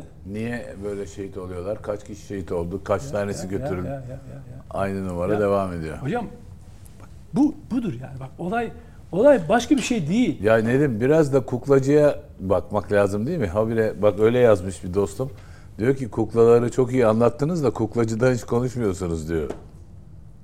O arkadaşınızla arkadaşlığı kesin. Olur. Peki niye? Ha, çünkü ne bizi takip etmiş. Hani kuklacı demiş. Bu akşam için söylüyorum. Şimdi şöyle mesele şu. Ben Amerika Birleşik Devletleri mesela Biden'ın 2019 seçimlerinde kendi seçimleri sırasında Erdoğan bedel ödeyecek diye bas bağırdı. Ama bu sefer muhalefet destekleyeceğiz dediği konuşmayı burada binlerce defa anlattık. Bunu bir daha anlatmaya gerek var mı? Ya aslında mesele şu. Bizim kuklayı da anlatmamıza gerek var mı? Gösteri her gün gözünün önünde oynanıyor. Hiç mi gözünü açma sorumluluğun yok? Evet. Yani hep bu memleketin gariban çocukları mı canını verecekler ya? Dağda PKK ile savaşırken, FETÖ'yle darbeye direnirken. Sen ne yapıyorsun kardeşim? Sen gözünü aç. Sen bizim göremediğimiz bir şeyi söyle. Sen cesur ol da. Ya Amerika'dan niye bahsetmediniz? Bu işin arkasında Amerika bahsetmediniz var. Bahsetmediniz demiyor canım. Diyor ki kuklacıyı tamam da kukla... Kukla tamam mı? Artık şuna bak, yorucu bu işte. Ben millete bunu anlatırken yorulmuyorum. Ama böyle hani çok şey biliyor ya abimiz. Yani ablamız, her neyse kimse. Hani kuklacıyı anlatsana. Arasını bozacak arkadaşıyla adamın ya. Ama olay şöyle. Dur bir dakika. Ama olay şöyle. Kötü bir şey ya. Olay şöyle. Amerika'yı konuşmayı yok kardeşim. Hayır yok. Olay şöyle. Abi adam ne çok biliyor ya. Kuklayı da biliyor, kuklayıcı da biliyor bak falan filan. Sen anlat kardeşim. Ben cahil öğreneyim. Ya dur Allah'ım. Ben cahil öğreneyim yani. Öyle değil. Ben diyorum ki bak ben şunu söylüyorum. Kimin yazdığını ve ne yaptığını bilmeden konuşma ya. Biz burada tiyatro yapmıyoruz. Biz burada bir sunum yapmıyoruz. Biz onun da oturduğu koltuğun altındaki bombayı anlatıyoruz. Evet, kardeşim bu savaş senin de savaşın diyoruz. Sen zannediyorsun ki FETÖ, DAEŞ, PKK, DHKPC kendileri karar veriyorlar. Kardeşim bunların arkasındaki şey belli. Amerika Birleşik Devletleri, İngiltere, Almanya bunlar korumuyorlar mı? Koruyorlar. Hani dolayısıyla o adamların tek derdi şu. Türkiye 2028'e kadar istikrarı bozacak hiçbir şey yok. Seçim yok. Yerel seçimler dahi olsa siyasi istikrarı bozacak bir şey yok. Ama bu böyle gitmez. Eğer Türkler böyle 4 yıl giderlerse vallahi İHA'nın üzerine SİHA'nın üzerine TİHA yaptıkları gibi TİHA'nın üzerine bir şey daha yaparlar. Kaan karşımıza çıkar. Adamlar tam bağımsız hale geliyorlar kardeşim. Ya bak biz F-16 yemlemesi yapıyoruz. Adamlar kendi başına hala vazgeçmiyorlar. Yemiyorlar. Hiçbir numaramızı yemiyorlar. Yani biz hani böyle kafa kol yapalım. Hatta kendi başımıza ya bir F-35'e de sizi tekrar alsak mı falan diye bir yemleme yapalım. Adamlar gele de gelmiyorlar. Bunlar tuhaf hale geldi ya falan. Tamam mı? Bu şu kardeşim, ben o kuklacılarla da çok iyi anlaşırım diyorsa senin arkadaş, anlaşsın kardeşim. Ama böyle bir şeyi nasıl çıkardın ya? Bir dakika. Ben demiyorum bak şimdi. Ben onun çok üzerinden anlatmaya çalışıyorum. Ben diyorum ki vatandaş. Bu senin de meselem, benim de meselem. Ben nasıl kafayı yoruyorsam sen de oturacaksın, yoracaksın. Çevrene bunu anlatacaksın. Biliyorsun bu kişi. Yoracak ya. Ne kadar büyük bir önyargı ya. Çok ayıp. Aa, niye bu kadar şey yaptın ya? Evet. Ben hani tanımıyorum kim olduğunu. Ben de. İsim de vermesin zaten mümkünse ama. Bence de vermesin, kavga edin. Amerika'yı da ihmal etmeyin demek istiyor. Anlamadım ki bunu konuşurken. Mete Yarar, şunu soracağım. Hala soracağım mı? 450 ismin iadesi tartışılmaya devam edecekken bu videonun ortaya çıkması bunun tamamlayıcı bir parçası mı? Arkadaşlar bir kez daha söyleyeyim. Herhalde olayı tam anlatamadığı şey sevgili kardeşim. 450 tanesi iade edilmiyor. 450 tanesi zaten görevde arkadaşlar. Ya şimdi öyle yansıyor ya. Siz yok ama yansımıyor işte. Bak ben de bak bir kez daha bir şey söyleyeceğim. Yanlış anlama. Sen de bildiğin için söylüyorum. Sen de bildiğin için. Bugünkü karar iade kararı değil. Hakların iadesi kararı. Yani geçmiş hakları kesinleşiyor. Kesinleşiyor. Yani tamam. Danıştay İdari Davalar Üst Kurulu artık bir karar verecek. Bunlar ne kadardır görevde? En az bir yıldan beri. Tamam. 5. daire. Bugün bu resmi olarak şey yapılıyor değil mi? Onlara duyuruluyor. Yani kesinleşiyor bir başka ifadeyle. Kesinleştikten sonra bu videonun yayınlanması ne anlama geliyor? Bakın bak bir kez daha söylüyorum. Ya üstadlar şöyle bir adil öksüz iması yapılması bak, ne anlama geliyor? Ya bakın arkadaşlar bir kez daha söylüyorum. Ya bir şeyi ya hani senin için söylemiyorum. Genel anlamda FETÖ'nün tek başına bir örgüt olduğunu düşünüp hala kurgu yapıyorsunuz. Senin için söylemiyorum. Şöyle düşünüyorsunuz. Bunlar Türkiye'yi düşünen bir grup beraber ortak hareket etme kararı aldılar ve hala mücadeleden vazgeçmiyorlar. Böyle mi zannediyorsunuz? PKK'yı Türkiye'de Kürtlerin hakkı için kurulmuş olan bir örgüt mü diyeceğiz? Ya böyle nasıl zannedelim? Senin için söylemiyorum. Hayır, normalde de böyle zannedilmesinin önüne geçmek lazım. Hayır, Nedim Şener'in şey, az önce söylediği hayır, Atatürkçü kılığı var. Onu nereye koyacağız? Üstadım, tam onu söyleyeceğim. Sorun şurada başlıyor. Hakan Fidan zaten olayın bütün şifrelerinin anahtarını veriyor. Diyor ki ortak etkileşim içindedir. Terör örgütleri beraber ortak etkileşime girdiyse zaten bir üst akıllı işaret ediyor. Yoksa bunlar kendi aralarında birbirlerini tanıyorlarmış, arkadaşlarmış. Hadi gel beraber için demiyor diyor. Diyor ki kardeşim bir üst grup tarafından önümüzdeki dönemde Türkiye'nin siyasi hayatını ve siyasi konjüktürünü veya ekonomisini etkileyecek eylemlerin uyarısını veriyor. Bir Dışişleri Bakanı veriyor bunu yani. Ve bunu neden veriyor? Bak şöyle vereyim. Bunu bu olay için bayatlaştırmayacağım. Süleyman Demirel'in anıları. Süleyman Demirel Amerika Birleşik Devletleri'ne gidiyor. Diyor ki ya biz tarım ülkesiyiz kardeşim de yani biz sanayileşmemiz lazım. Bize şu kadar kredi verin. Biz Türkiye'de şunları yapmak istiyoruz. Süleyman Demirel diyor ki ya kardeşim ya siz tarım ülkesi olarak kalın. Biz size kredi falan vermeyiz. Vallahi. Geliyor ve Rusya'ya gidiyor biliyorsun. Bak Rusya'ya gidiyor. O zaman Sovyet Sosyalist Cumhuriyetler Birliği'ne gidiyor. Ve kredi alıyor orada. Çok ciddi bir kredi alıyor. Türkiye'deki önemli tesisler İskenderun falan. Yani çelikten tut, alüminyum dahil olmak üzere Türkiye'deki önemli bütün tesisler Rusların kredisiyle yapılıyor. Diyor ki Süleyman Demirel. Ben diyor bir gün NATO toplantısına gittim diyor. Biliyorsun orada askeriler gibi aynı zamanda siyasetin katıldığı toplantılar var. Dışişleri Bakanı katılıyor, işte başbakanlar katılıyor. Birisi dedi ki diyor, siz bunun bedelini ödemeyecek misiniz? Diyor direkt. Direkt Süleyman Demirel'e söylüyorlar. Menderes'e nasıl ödettiler değil mi? Anlatıyor ve imasında bulunuyorlar. Diyorlar ki adamı tehdit ediyorlar. Bunun bedelini ödetmeyecek misiniz? Ben güldüm diyor. Ne demek istediler falan. Dönüyor sonra. Ne oluyor biliyorsunuz? Muhtıra oluyor. Muhtıra 12 Mart mı? Muhtıra oluyor. Muhtıra oluyor arkadaşlar. Sonra diyor ki ben anladım diyor. Neyi kastettiklerini anladım diyor ya. Anladım diyor yani. Siyaseti dizayn etmeden bahsediyor adam. Diyor ki yani sana bunun bedeli olmayacağını mı zannediyorsun diyor. Sen bunu yaptığınla iktidarda kalabileceğini mi düşünüyorsun diyor. Ben size şöyle söyleyeyim.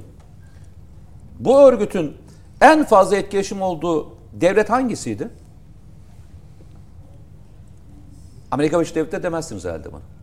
Başka bir devlet daha söylersiniz. İsrail dersiniz. Yani hatta önce onu söyleriz. Yani direkt onu söylersiniz değil mi? Türkiye'de herkes şeyi tartışır. Bu örgüt Türkiye'deki siyasette kapışmaya ne zaman başladı? Birçok kişi şeye denk getirir bunu. One minute hiç söylemezler. Başka bir şey söylerler. İşte şeyin dershanelerin kapatılması, yok milletvekili seçimi. 2011 süreci. Milletvekili aday listesiyle geldiler de milletvekilleri kabul edilmedi. Ondan sonra çoğu da 17-25 Aralık der. Arkadaşlar, One Minute'den sonra Türkiye'deki bütün siyaset değişmiştir. Bütün kurgu değişmiştir. Bakın, bütün kurgu değişmiştir. Ne diyor şu andaki Netanyahu ve bütün kabinesi? Bugünkü durumumuz varoluş mücadelesidir diyor. Varoluş mücadelesidir diyor. Şimdi bir devlet varoluş mücadele diyorsa çok tehlikeli bir döneme girmiş demektir bak. Varoluş mücadelesi dediğinizde işin hukuku kalmaz, devletler hukuku kalmaz, ahlak kalmaz, vicdan kalmaz, hiçbir şey kalmaz. Kalmadığını Gazze'den görüyoruz. Bak, görüyoruz diyorum bak. Adam tüm ekibini bunun üzerine kodlamış. Zaten biz insanlarla değil hayvanlarla savaşıyoruz. Arkasından çok ilginçtir. Sana yolda gelirken gösterdim. Arjantin devlet başkanı diyor ki Messi'nin gelebilmesi için diyor. Milli. Efendim? Adamın ismini söyledim. Ağır faşist. Diyor ki Messi'nin gelebilmesi için Mescid-i Aksa'nın yok olması lazım. Yok olması, yıkılması lazım ve yeni tapınağın kurulması gerekiyor. Bunu kim söylüyor arkadaşlar ya? Allah rızası için soruyorum size ya. Yani sokak röportajı yaptığınız amca veya teyze veya çocuğa sorduğunuz adam mı söylüyor ya? Arjantin devlet başkanı söylüyor ya. Evet. Bunun aynısını Brezilya devlet başkanı söylemişti daha öncesinde. Şimdiki değil. O adam nasıl geldi oraya? Aynı bu şekilde gelmişti. 17-25 Aralık'ın bir örneğiyle Lula'yı devrilmişlerdi. Ya arkadaşlar, gerçekten şöyle gidiyoruz. Dünya konjüktürünün siyaseten yeni lider veya yıkılma, yok olma arasında bir dönüşüm içinde olduğunu farkında değiliz. Bak, dönüşüm içinde farkında olduğuna değiliz. Buradaki asıl ülke kim?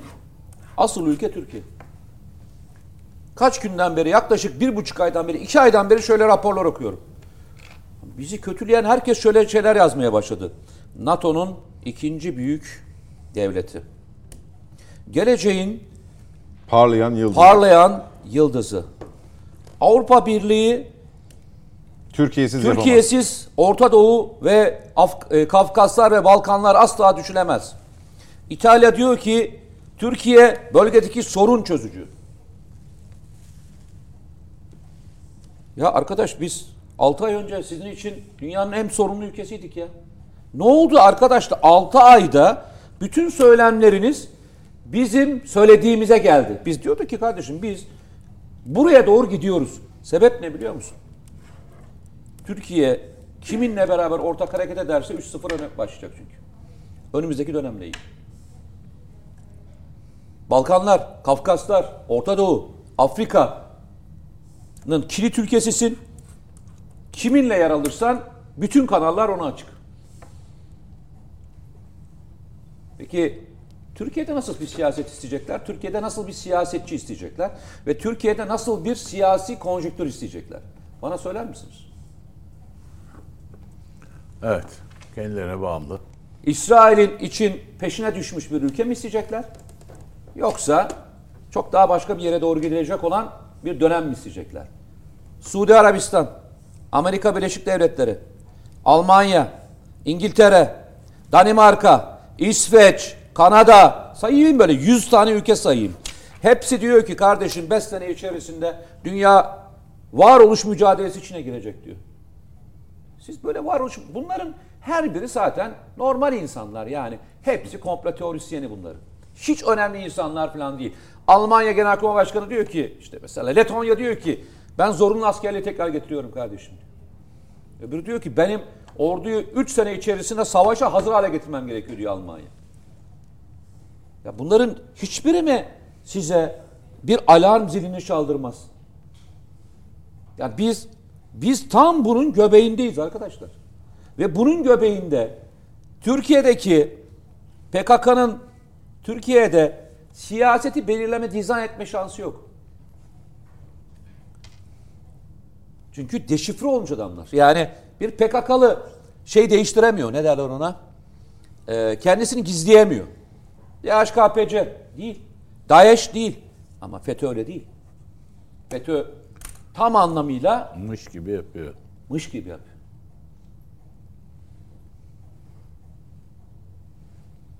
Rica ediyorum.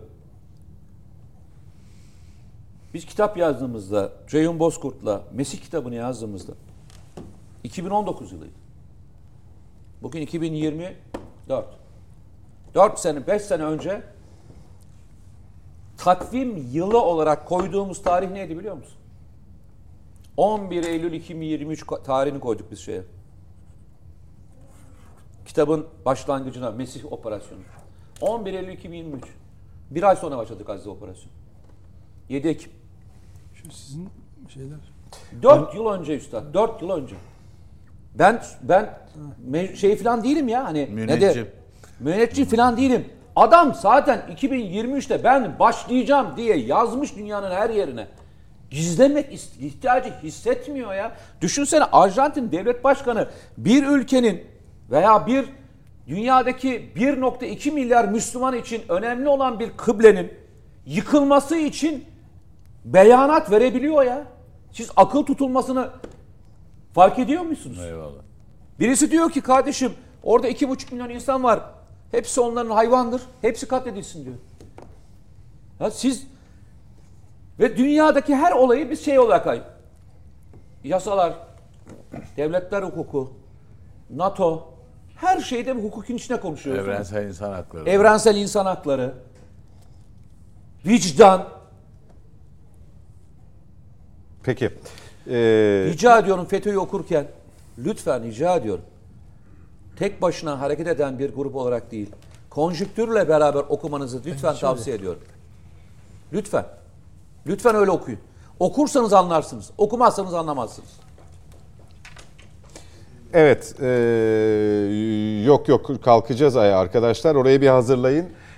Bu esnada tabii Nedim Şener bunları anlatırken o 15 Temmuz öncesi havanın riskini, tehlikesini böyle giderse o 15 Temmuz öncesine döneceğiz. İkazını anlatırken benim aklıma Yeni Şafak gazetesinin 15 Temmuz'a yaklaşık 10-15 gün kala her gün manşetine taşıdığı o haberler geldi. Arkadaşlara hazırlayabildiğinizi hazırlayın. Nedim Şener'le onları bir hatırlatalım. Çünkü gerçekten unutuluyor. Hafıza tazelemeye ihtiyaç oluyor. Alabiliriz Nedim seni oraya. Tabii. O mesela en sonda gördüğün, o en sondakini hatırlıyorsun değil mi Nedim? Tabii. O 15 Temmuz. Evet. Şu değil mi? Evet. Diğerleri bunlar. Tarihleri yazıyordur. Ben göremiyorum burada. Bakarsın şeyden. Tam değil yani.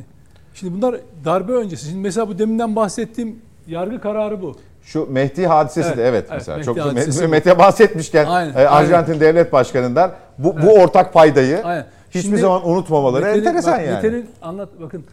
Şimdi Türkiye'nin Gazze soykırımıyla beraber gösterdiği tepki üzerine İsrail'le giriştiği örtülü savaş. Şu anda İsrail'le örtülü bir savaş halindeyiz. Bize lütfen 2009 yılını hatırlasın. 2009 yılında yine Erdoğan İsrail'le bir savaşa girişti. One Minute'le beraber. 14 yıl sürdü o. Ve 2009 yılında Erdoğan'ın One Minute çıkışından sonra 2010 yılında Mavi Marmara gemisi olayıyla bizim orada insanlarımızın İsrail'li askerler tarafından şehit edilmesiyle beraber artık savaş açığa çıktı ve Fethullah Gülen isimli iblis, şeytanın oğlu, hatta yani şeytana bile ihanet edecek bir tip. Bu adam ne yaptı? İlk defa Wall Street Journal gazetesinde Türkiye otoriteye boyun eğmeliymiş. İsrail'e giderken onlardan izin almalıymış. Görüntüler hiç hoş değilmiş diye ilk kez savaşın yani devlet içindeki çatışmanın ilk işaretlerini vermişti. MİT Müsteşarı Hakan Fidan'ın 7 Şubat 2012'deki tutuklanma girişimi bunun tezahürüdür. Neden? Çünkü o aralıkta 2010 Mayıs ile Şubat 2012 arasında İsrail Başbakanı Hakan Fidan hedef aldı. İran ajanı diye. Mossad Başkanı hedef aldı. İsrail basını hedef aldı. Batı Amerikan basını hedef aldı. İran'a çalışıyor. Hep İran. O sürede Fethullahçı terör örgütü 2010 yılı Mayıs ayında Selam Tevhid operasyonunu başlattı. Yani daha doğrusu soruşturmasını başlattı. Gizli soruşturmayı adliyede. Bu daha sonra 2014'te bizim karşımıza 10.000'e yakın insanın telefonunun dinlendiği, binlerce insanın operasyona dahil edildiği, bütün AKP takımının, AKP yönetim takımının, hani Numan Kurtulmuş, Binali Yıldırım, Erdoğan dahil olmak üzere İran'a çalışan Kudüs ordusu mensupları gibi yansıtıldığı bir soruşturmaydı bu aslında. Eğer 17-25 Aralık'ta sonuç alamadıkları için onu devreye sokacaklardı ama tabii o yargıda kısmi değişiklik sonucunda akamete uğradı. Ne oldu? Bakın Hakan Fidan'ın tutuklanma girişimi, yani 7 Şubat 2012'nin ikinci en önemli şeyi neydi? PKK içine sızdırılan, PKK'dan devşirilen, PKK konusunda devlete ajanlık yapanların tamamının listesi PKK'nın eline geçti. Kim tarafından? FETÖ'cüler tarafından.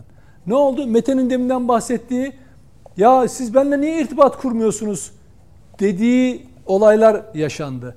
Daha vahimi, yıllarca emek verilerek yetiştirilmiş ajanlar infaz edildi PKK tarafından. Ondan sonra bir anda eylemlerde, saldırılarda fazlalaşma yaşandı biliyorsunuz. Ve dolayısıyla biz... O infaz... Tabii. Bakın bunlar. Mesela bakın bu o süreçte FETÖ elebaşı ile ilgili kitap yazmaya çalışan bir gazeteci. Bunu domuz bağıyla, burada İstanbul'dan giden ekip helikoptere bindiriyor, domuz bağıyla Meriç Nehri'ne atıyor. Cesedi çıktı bu şekilde. Çünkü niye? Kırklareli'nde camide vaizlik yaparken FETÖ elebaşının oradaki tuvaletçiyle ilişkisinden bahseden bir kitap, bir araştırma. Çünkü o günün yaşayan tanıkları varmış. Bu da onu araştırıyor. İnfaz ettiler. Çünkü onlara hani şey var ya, onların sahasına girdiğin zaman, o alana girdiğin zaman sonu aynen böyle ya da kumpasa dahil ediyorlar. Şimdi bakın yine FETÖ'nün, bakın o süreçte hep bunlar yaşandı. Bak Yeni Şafak çok önemli şeyler yaptı. Birçok gazete yaptı. Birçok şey yaptı. Mesela Harbiye'de öğrencilere kurulan kumpaslar hep o dönemin olayları. Dolayısıyla bunları yap, bakın havada tasfiye. Şimdi bu havada tasfiye, bak bugün Alper Gezer Avcı dünyaya ve sonra Türkiye'ye geldi bugün, değil mi? Ben bugün bir yazı yazdım. O kadar sembolik ki bugün bir yazı yazdım. Niye yazdım? Gelecek kuşaklar, biz oluruz olmayız. Ama bilsin ki her attıkları adımda, bu ülke için her yararlı bir şey yaptığında bir hain çıkıp seni hançerleyecek. Bu Vecihi Hürkuş'un başına da geldi, Nuri Demirhan başına da geldi, Şakir Zümre'nin de başına geldi, Devrim Otomobil'in yapan mühendislerine de geldi, Aselsan mühendislerinin geldi, TÜBİTAK'taki uzmanların başına geldi, Havelsan'dakilerin, Aselsan'dakilerin başına geldi, Selçuk Bayraktar'ların başına geldi. Onlar da 2005-2007 sürecinde tutuklanmakla tehdit edildiler. Vazgeçmediler Karadeniz inadı. Ondan sonra başardılar. Ama ne ile? 15 Temmuz darbe girişimi ile beraber artık Türk milletinin iradesi tam siyasete yansıdı. Ve o günden beri bizim elde ettiğimiz savunma sanayindeki güç şey nereye geldi? Bugün astronot göndereceğimiz noktaya geldi. Bugün yazı yazmanın nedeni şu. Bugün herkes Alper Gezer Avcı'nın Türkiye'ye geliş gününü yazıyor. Ben onu kutlayarak, Türkleri kutlayarak başlamadım yazıma. Dedim ki ihaneti unutmayın. Bakın yarın uzay mekiği de yapabilirsiniz. Biz Türkler astronot gönderdi. Yarın uzaya araç da gönderebilir. Ama bilin ki içinizde hainler var. Ve ihanete uğrayacaksınız. Şimdi biz 15 Temmuz'dan 2016'dan sonra 8 yıl geçmiş. Ne konuşuyoruz? TSK'da, yargıda FETÖ'cüden bahsediyoruz. Emniyette FETÖ'cüden bahsediyoruz. Sosyal medyayı zaten eline geçirmişler. İstedikleri muhalifleri bile yönlendirebiliyorlar. Dolayısıyla bir unutkanlığımız, 5 yıl içinde biliyorlar. Unutkanlığımız var. Dolayısıyla üzerine de bir başka bir şey inşa ediyorlar. Deminden size okuduğum bildiriden Anayasa Mahkemesi'nin başkanı kendi verdiği kararın hatasına bakmıyor. Geri kalan bütün mahkemeler yargılamaya kalkıyor. Benim diyor verdiğim karar hatalı da olsa sen uyacaksın diyor. Bunu böyle söylemiyor da herkesi bağlar falan diyor. Senin verdiğin karar hukuka uymuyor. Hukuk normlarına uymuyor. Ama ne oluyor? Türkiye'de yargı yok. Türkiye'de hukuk yok. Neyi hatırlatıyor? 15 Temmuz bildirisini hatırlatmıyor mu? Terör. Hiç gündemimizde yoktu. Bak Türkiye'de hani terör sorunların, Türkiye'deki yaşanan sorunların şeyidir. En alttaki maddelerinden biridir. Bir anda biz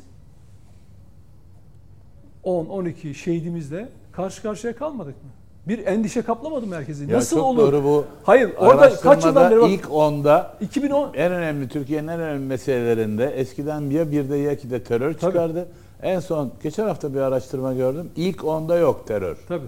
Şimdi bakın şeye normalde hani 2019'da başladı bildiğim kadarıyla şeye Pençe Kilit operasyonları hiç böyle şey haberleri gelmemişti. Peki nasıl oluyor? Nerede bir eksik var? Veya o zafiyet nereden doğuyor? Ya da yargıda kararlar çıkıyor. Bakın hani bugün birçoğu masum, takipsizlik kararı vermiş, beraat etmiş denilen kişilerin dosyalarına bir bakın. Baylok'tan, bak Baylok kullanıcısı, Baylok'la ismi geçen hakim iade ediliyor. Baylok kullanıcısını beraat ettiriyor kardeşim. Bir araya gideceğim Nedim. Bu da asıl konuşmamız gereken manşet. 15 Temmuz günü Yeni Şafak'ın aslında manşetten ziyade tam sayfa incelendiğinde her haber. Bu tabii. Bu, ben de bunu 15 Temmuz gecesi ben bunu okuyordum işte. Bu iddianameyi okuyordum. Yani burada bu iddianame aslında hani röntgenini çekmişti şeyin. Ama burada ama dikkat edilmesi gereken bu sayfa 14 Temmuz 14 gecesi yapıldı. Evet. Yani ya 15 Temmuz'un darbe sonucunu nasıl sonuçlanacağını bilmeden yapmış. Evet. Kahramanlık bence orada ya. Tabii. Evet. Tabii. Ama zaten o sürece giderken hatlar, şeyler, saflar belli olmuştu yani. Yeni Şafak'ın nerede durduğu, sözüm ona kahramanım diyenlerin nerede durduğu belliydi yani. Kim şeyin bir takım bugün FETÖ falan FETÖ borsası laflar edenlerin derdi gerçekten Fethullahçılarla, FETÖ'cülerle mücadele değil. İktidarla işbirliği yapıyor mu, yapmıyor mu? Mesela yapıyorsa o kötü. Ama yapmayanla o işbirliği yapabiliyor. Mesela Süleymancılar diye hiç ağzına laf çıktı mı? Hiç Süleymancılar çıkar mı? Ha mesela bu konuda çok üzerine durulmalı. Bak bugün en kötüsü ne? Devlet içerisinde FETÖ'cüler kimlik değiştirerek de yok menzilci, yok hak yolcu, yok şucu bucu olarak da yer alıyorlar ve yargıda ve TSK içerisinde kendilerini böyle lanse edenler de var. Bak çok tehlikeli bir sürece gidiyoruz. Çok tehlikeli bir sürece gidiyoruz. Ben yani bunu bakın şöyle söyleyeyim. Bu mücadeleyi vermiş, uhuletle suhuletle keşfesine çekilmiş çok namuslu insanlardan dinleyebilirsiniz. Yeter ki kulağınızı açacaksınız. Metin dediği gibi biz falcılık falan yapmıyoruz. Biz sadece olanı anlatmaya çalışıyoruz. Tek dileğimde ve dileğimizde şurada biz haksız çıkalım. CIA ile ilgili ne demişler ya? CIA ile ilgili ne demişler orada? Kullanıyor. Bu CIA ya adam, bakın bunda bu iddianamenin tamamına yakını 15 Temmuz öncesi Milli İstihbarat Teşkilatı ve adliyeye yardımcı olan mahrem imamların ifadelerindendir bunlar. Yani örgütün nasıl kurulup kullanıldığını da anlatıyorlar orada. Çok çok detaylar vardır yani. Ya bu tabii 15 Temmuz öncesi diye konuşuyoruz ya. Gelebilirsin bu arada. 15 Temmuz Ali abi 15 Temmuz öncesi diye konuşuyoruz ya o hava sende hani zannetmiyorum, düşünmüyorum böyle bir şey. Böyle olduğunu düşün. Bu tabii yılların getirdiği ve o yapılanmanın artık devletin her kademesine sızdığı ve bunu anladım da çok güçlü bir iktidar ya söz konusu üstad. Türkiye'de. Evet. Bak, şimdi yani 14 Temmuz günüyle atıyorum. Bugünü aynı kefeye koymak çok mümkün değil. Ama Nedim'in özellikle altını çizdiği kısmı da hiç yabana atmamak gerektiğini düşünüyorum. Yasa yani Türkiye'deki yasal sistem yani ondan ben size diğer sorduğun sorunu anlatayım. Cevabını dönüşte vereceğim. Bir şey söyleyeyim. İktidar dediğiniz şey Türkiye'de hep öyle oluyor. Birkaç güçlü isim üzerinde duruyor. Sisteme yansımıyor. Bakın yargı dediğiniz şey hani yürütme ve yasamadan çok daha etkili en güçlü kale. Bak mesela FETÖ'nün siyasi yapılanması hiç olmadı. Evlerinde yetişip sonra da siyasete giren lider olan falan kimse olmadı. Ama yargı mahrem yapılanması oldu. MİT mahrem yapılanması oldu. Emniyet mahrem yapılanması oldu. Kuvvetler. Hep güvenlik odaklı mahrem yapılanması oldu. TÜBİTAK'ta mahrem yapılanması oldu. Niye? Çünkü güvenlikle ilgili bir konu, savunmayla ilgili bir şey. Peki gelip milli iradeye çarptılar ve büyük yara aldılar. Buna rağmen nasıl devam ediyorlar? Şöyle bir şey. Eğer bir güç, bak bir güç, eğer iklim hazırlanırsa, bir güç o iradeyi baskılayabilirse başarılı olur. 15 Temmuz gecesini örnek alın. Hı hı. Saat 3'te 4'te dahi sabaha karşı dahi niye uçaklarla bomba atıp da Ankara'da insanları şehit ettiler?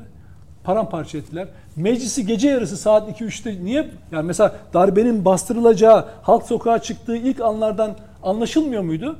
Ben dileğim oydu. Tabii istiyordum. Ama onlar şundan vazgeçmediler.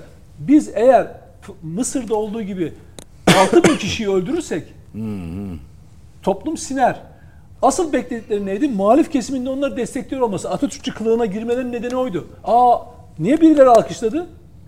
Niye birileri müezzinleri dövdü o akşam? Selah okuyanları susturmak için. Yeter, başarılı olsunlar istiyorlardı. Toplumda, sözüm ona, muhalif kesimde böyle bir şey bekleyen insanlar vardı. Alkışlamaları ondandı. Anlatabiliyor muyum? O evet. Toplumsal koşulların, o psikoloji, işte bakın hani sisli hava, meteorolojiden örnek verdi ya. O havanın önemli olan yaratılması. 12 Eylül öncesi nasıldı? İnsanlar karşılıklı birbirini öldürüyorlardı. Evet, basın, evet. Medya desteği vardı. Sermayenin şeyi vardı, tepkisi vardı. Ve bir anda darbe olunca "Oh be, rahatladık kardeşim" deyip kendi evren alkışlamaya başladı insanlar. Silahlı kuvvetler devletine sahip çıktı. Bakın şimdi askeri içinde öğrenciler üzerine yaratılmaya çalışılan şey ne? Bu, siz yani her Atatürk hassasiyeti olana Atatürk'ü mü zannediyorsunuz bu ülkede? Hayır, Tuzla Piyade Okulu'ndaki hadiseye mi kastediyorsunuz? Ya işte bir sürü Peki. şey. Mesela biz bilmediğimiz bir sürü şey de, olaylar da var. Dönüşte yavaş yavaş toparlayacağız.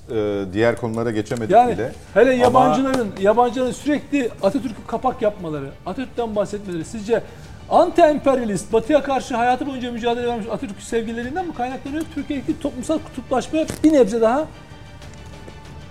katmak için. Ara vakti efendim. Yeniden birlikteyiz. Son etaba girdik Net Bakış'ta. Ali Saydam'la devam edeceğiz. Konu başlığımız DEM Parti'nin İstanbul için adayını açıklamış olması, ismini belirlemiş olması. Aday çıkaracağı biliniyordu zaten ama Başak Demirtaş'ın adaylığını geri çekmesinin ardından isim konusunda bir belirsizlik vardı. O da netleşti. Şimdi bu Ali Bey bir hamle gibi görünüyor. Evet. Adlandıran da var.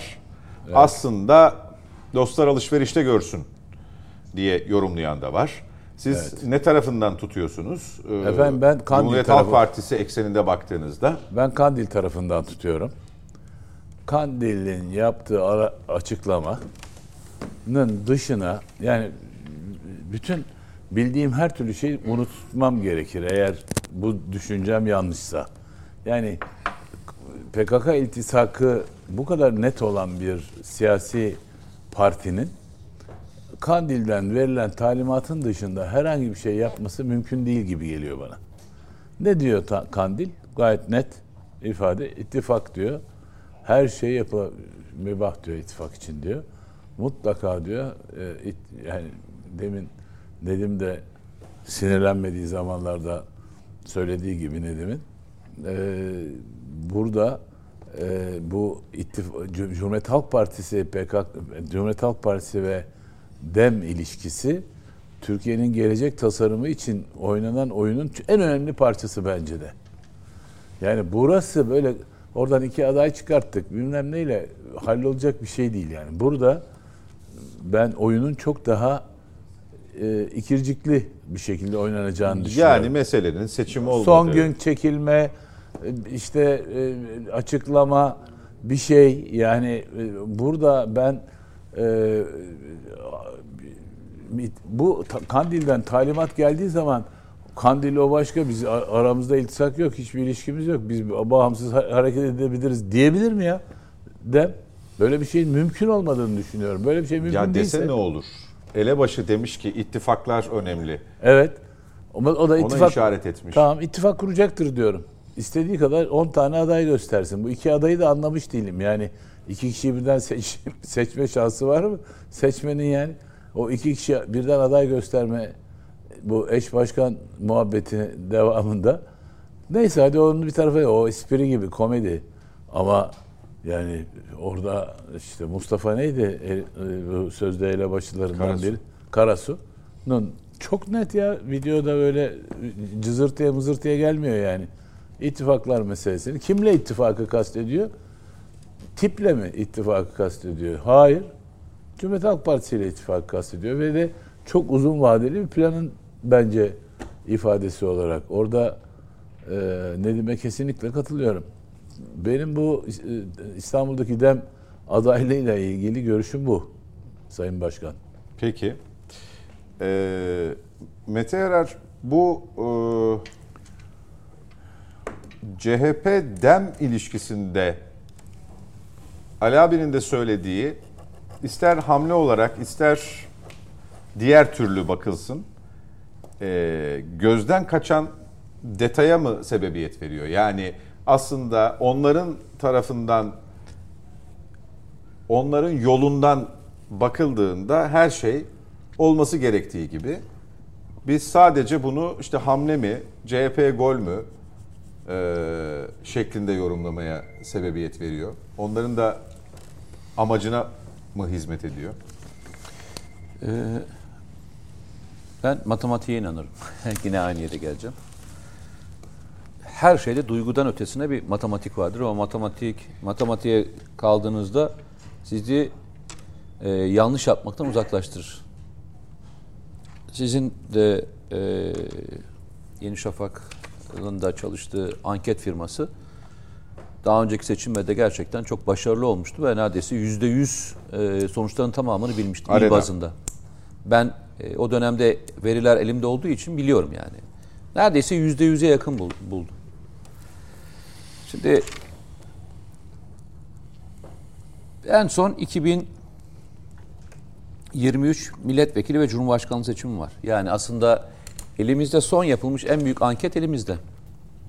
Hani anket firmaları 1000 kişiye, 2000 kişiye sorunca anket yapıyorlar ya. Elimizdeki en büyük anket seçim. Seçim. 57 milyon işte kaç milyon kişi ise 50 Bravo. Milyon evet. Kişiye soruldu. Onlar da bir karar verdi. İstanbul için ne karar verdiler? AK Parti'yi birinci parti yaptılar. 36.7 falan olması lazım. 28.3 galiba. Üçüncü parti işte HDP, sonra işte İYİ Parti, sonra geliyor. MHP geliyor. Şimdi İYİ Parti kendi adayını çıkartıyor. DEM'le ittifak yapsa. CHP ittifak yapsa. Ki İYİ Parti ısrarla diyor ki ben CHP'ye senden ayrılmamın en büyük sebebi DEM'le ilişki kurman diyor. Evet. Sizce İYİ Partililer gidip CHP'ye oy atarlar mı? Atmazlar. DEM'le beraber işbirliği yapmak İstanbul'da seçim kazandırmıyor. Ekrem İmamoğlu'na kazandırmıyor. İstanbul'da Ekrem İmamoğlu'ya seçim kazandıracak olan kişiler kararsızlar dediğimiz başka partiden gelebilecek olan oylara talip olması gerekiyor. Çünkü birinci parti değil, bakın bir kez daha söylüyorum. Birinci parti değil. İkinci parti. Ve arada 8,5 puan fark var. Arkadaşlar 8,5 puan. Ciddi. Yani üçüncü partinin oyu ya. Yapmayın etmeyin yani. Yetmiyor yani. Buna daha MHP'yi falan katmadım yani. O zaman nereye geleceğiz? Oraya gelmesi gerekiyor. İstanbul'da DEM aday çıkartmasa deseydi ki ben aday çıkartmıyorum kardeşim. Ne olacaktı? Herkes sahada söyleyeceği tek kelime vardı. Ne denecekti? Efendim?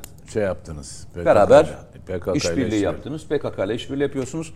Hayatta ben sana oy vermem. Bunu ben çok duydum yani. Bunu çok kabullenmiş olanlar da var yani. Sorun yok arkadaş. Meral Hanım da bunu vurguluyor zaten. Bunu yani çok sorun değil diyor. İstanbul'da daha bu işler olmadan önce söylediğimiz Nedim'le beraber söylediğimiz bunun üzerineydi. Diyorduk ki ya İstanbul'da başka bir kurgu, İzmir'de başka bir kurgu, Mersin'de başka bir kurgu, Adana'da, Antalya'da başka bir kurgu yapılacak. Ve bu kurgular üzerinden siyaset şekillenecek. İttifakın olmayacağını söylüyorduk yani. İYİ Parti'nin ittifakta asla yer almayacağını söylüyorduk. Almayacak dedik yani. Çünkü işaretler de onu gösteriyordu. Sayın Devlet Bahçeli cumartesi galiba yaptığı açıklamada İstanbul'da demin aday göstermesi konusunda ne dedi? Aynen sinsi bir plan dedi. Evet. Sinsi plan dedi yani. Şimdi sinsi plan niye derdi Devlet Bahçeli? Çünkü bir nedeni var, bir sebebi var. Nedenin sebebi ne? Aslında bir aday gözüküyor ama aday değil. Daha yüksek profilli bir aday varken bir siyasi parti, ya sorması ayıptır, ya biz çok fazla oy almak istemiyoruz, daha aşağısı alanı biz aday gösterelim der mi ya? Yani böyle bir şey olabilir mi? Tamam, İstanbul'da DEM Partisi seçimi kazanamaz ama güç gösterisi yapmaz mısınız? Demez misiniz yani %11 oylarımızı arttırdık demez misin? Demez misiniz? Şimdi bu senaryoda %4 oy alsa İstanbul'da ne olacak? Başka bir şey olacak değil mi? Bir siyasi parti yani bu oyuna girmez. Demek oyuna girmiyorsa Sayın Devlet Bahçeli'nin söylediği hikaye gerçekleşiyor. Bizim de söylediğimiz hikaye gerçekleşiyor. DEM kendi başına giriyor. Bana sorduklarını diyeceğim ben. Bana soracaksınız. Ben diyeceğim ki arkadaş ne diyorsunuz ya, işte adamlar aday çıkarttılar. Siz ne diyorsunuz? Nasıl konuşuyorsunuz ya? Ne zamana kadar? Seçimin ertesi gününe kadar. Seçimin ertesi günü göreceğiz tabloda. Ne kadar, kim ne kadar oy almış. DEM'le CHP'nin ilişkisel anlamında artık şu anda bir problem yok. Yani bence de yok. Yok. Yani şöyle söyleyeyim. Konsolidasyon tamamlanmış. Gerçekten tabii tamamlanmış. Canım. Çünkü evet, itiraz edenler zaten çıktılar, partinin dışına çıktılar. Yani İYİ Parti'ye gitti, başka partilere gitti, işte ne diyeyim, Komünist Partisi'ne gitmiştir, İşçi Partisi'ne gitmiştir. Gitmiştir. Başka yerlere gitmiştir ama yani. Ben bu ittifakın işte yok mu diyor. Veya oy atmıyor. Gidenler gitti zaten. Gidenler gitti. Kalanlar diyor ki kardeşim biz bu konsolidasyonu daha ne kadar kuvvetlendirebiliriz? Hesap şunun üzerine. %22 artı 8. 30. 30. Net kablo. Ne diyordu Bolu 22 şeyi, değil, belediye yani başkanı. 28 artı 8 değil mi? Ben niye 22 diyorum? Ha, çünkü tamam. Burada 5 tane parti daha var. Tamam anladım. Tamam. 5 parti daha var içinde. Arkadaşlar 5 parti daha var. Hani ben adil davranıp herkese 0.8 falan verdim yani. Çok fazla vermedim yani. Öyle adil davrandım. %22 demek ya yok. Sevgili dostlar, Bolu belediye başkanı demişti ki bizim de olduğumuz bir yayında. O zaman şeyden ihraç edilmişti, CHP'den ihraç edilmişti. Biz de bir toplantıda Kılıçdaroğlu'na sorduk. Hani bu DEM'le ilişki, o zaman DEM değil tabii, HDP işte, ben de hatırlamıyorum. HDP, evet. Nedir diye falan sorulduğunda direkt Kılıçdaroğlu'nun söylediği kelimeyi zikretti bize. Zikrettiği kelime ne? Baykal MHP çizgisine getirdi CHP'yi. Ben şimdi HDP çizgisine getireceğim. Bunu söyleyen ben değilim arkadaşlar. Bugün Bolu belediye başkanı olan ve belediye başkan adayı olan CHP'den kişi bize canlı yayında söyledi. Tanju Özcan. Ya şimdi bu bugünün sorunu değil ki. Siz bu ilişkiyi bugün mü görüyorsunuz? Ben size sorayım o zaman, söyleyeyim size. 2015'te barikatlar döneminde olduğu dönemde, bak barikatlar döneminde olduğu dönemde, herkes burayı çok atlar. Barikatlar döneminden bahsediyorum. 2015 seçimi hatırlayın. Barikatlar vardı o gün. Ne denmişti? Her evden bir oy. Kime denmişti? Bir oy. HDP'ye. 2 oy varsa bir oy CHP'ye, bir oy HDP'ye. Bunu ben mi söyledim? Bu propagandayı ben mi yaptım arkadaşlar? Siz bugünü konuşuyorsunuz. Bu çok uzun zamandan beri Sayın Kılıçdaroğlu'nun o dönemde yaptığı işbirliğinin aynasıydı. Ve kimse buna bugün de itiraz etmedi, yarın da itiraz etmek. Bazen konuşuyoruz. Yani mesela bu işte PKK ve diğer konuları tartışırken yani tabii CHP refleksi olarak şey bekliyor. Bunu zaman zaman Nedim çok söyler. CHP'ler vatanseverdir, milliyetçidir, ulusalcıdır, Atatürkçüdür. Ona itiraz etmeliler filan. Yani bugün için konuşuyor. 2015'ten başlayarak itirazlarını o günden beri dillendirenler ya sessiz kaldılar, ya pasifize edildiler ya da zaten CHP'nin dışına atıldılar. CHP'nin dışına çıkartıldılar. Ya bana söylesenize şu anda Atatürkçü kimliğiyle çok öne çıkmış olan bir tane siyasetçi söyleyeyim. Ya bu adam Atatürkçü olduğunu asla tartışmam diyeceğiniz bir isim söyleyeyim. Canan Kaftancıoğlu. O da tasfiye edildi, merak etmeyin. O da tasfiye edildi. Onun yeter Atatürk'le alakası yok. Yok yani o da tasfiye edildiği için hani bak, onun sebebi başka. Bak. Evet. Sevgili dostlar yani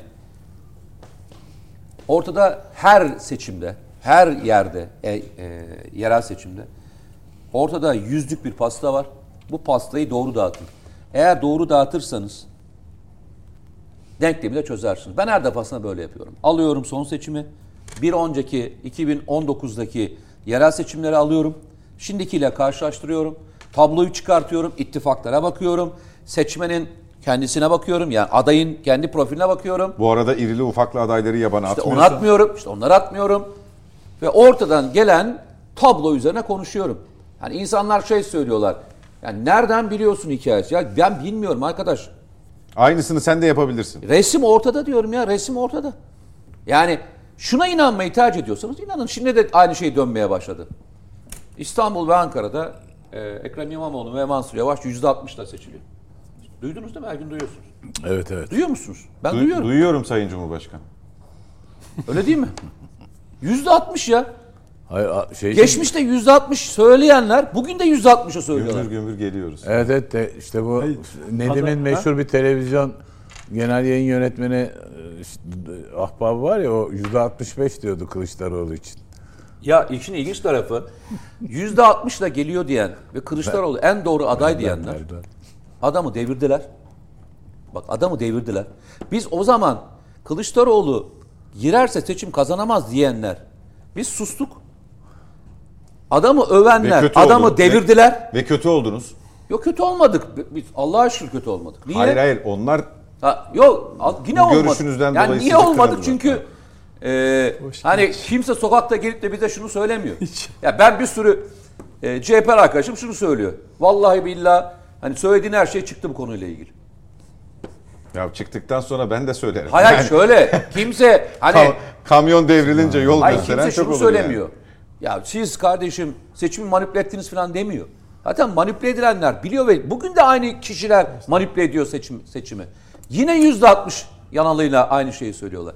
Ya arkadaş deyin ki kafa kafaya gidiyoruz. Daha çok çalışın değil mi? Ben anlamıyorum, ciddi söylüyorum anlamıyorum.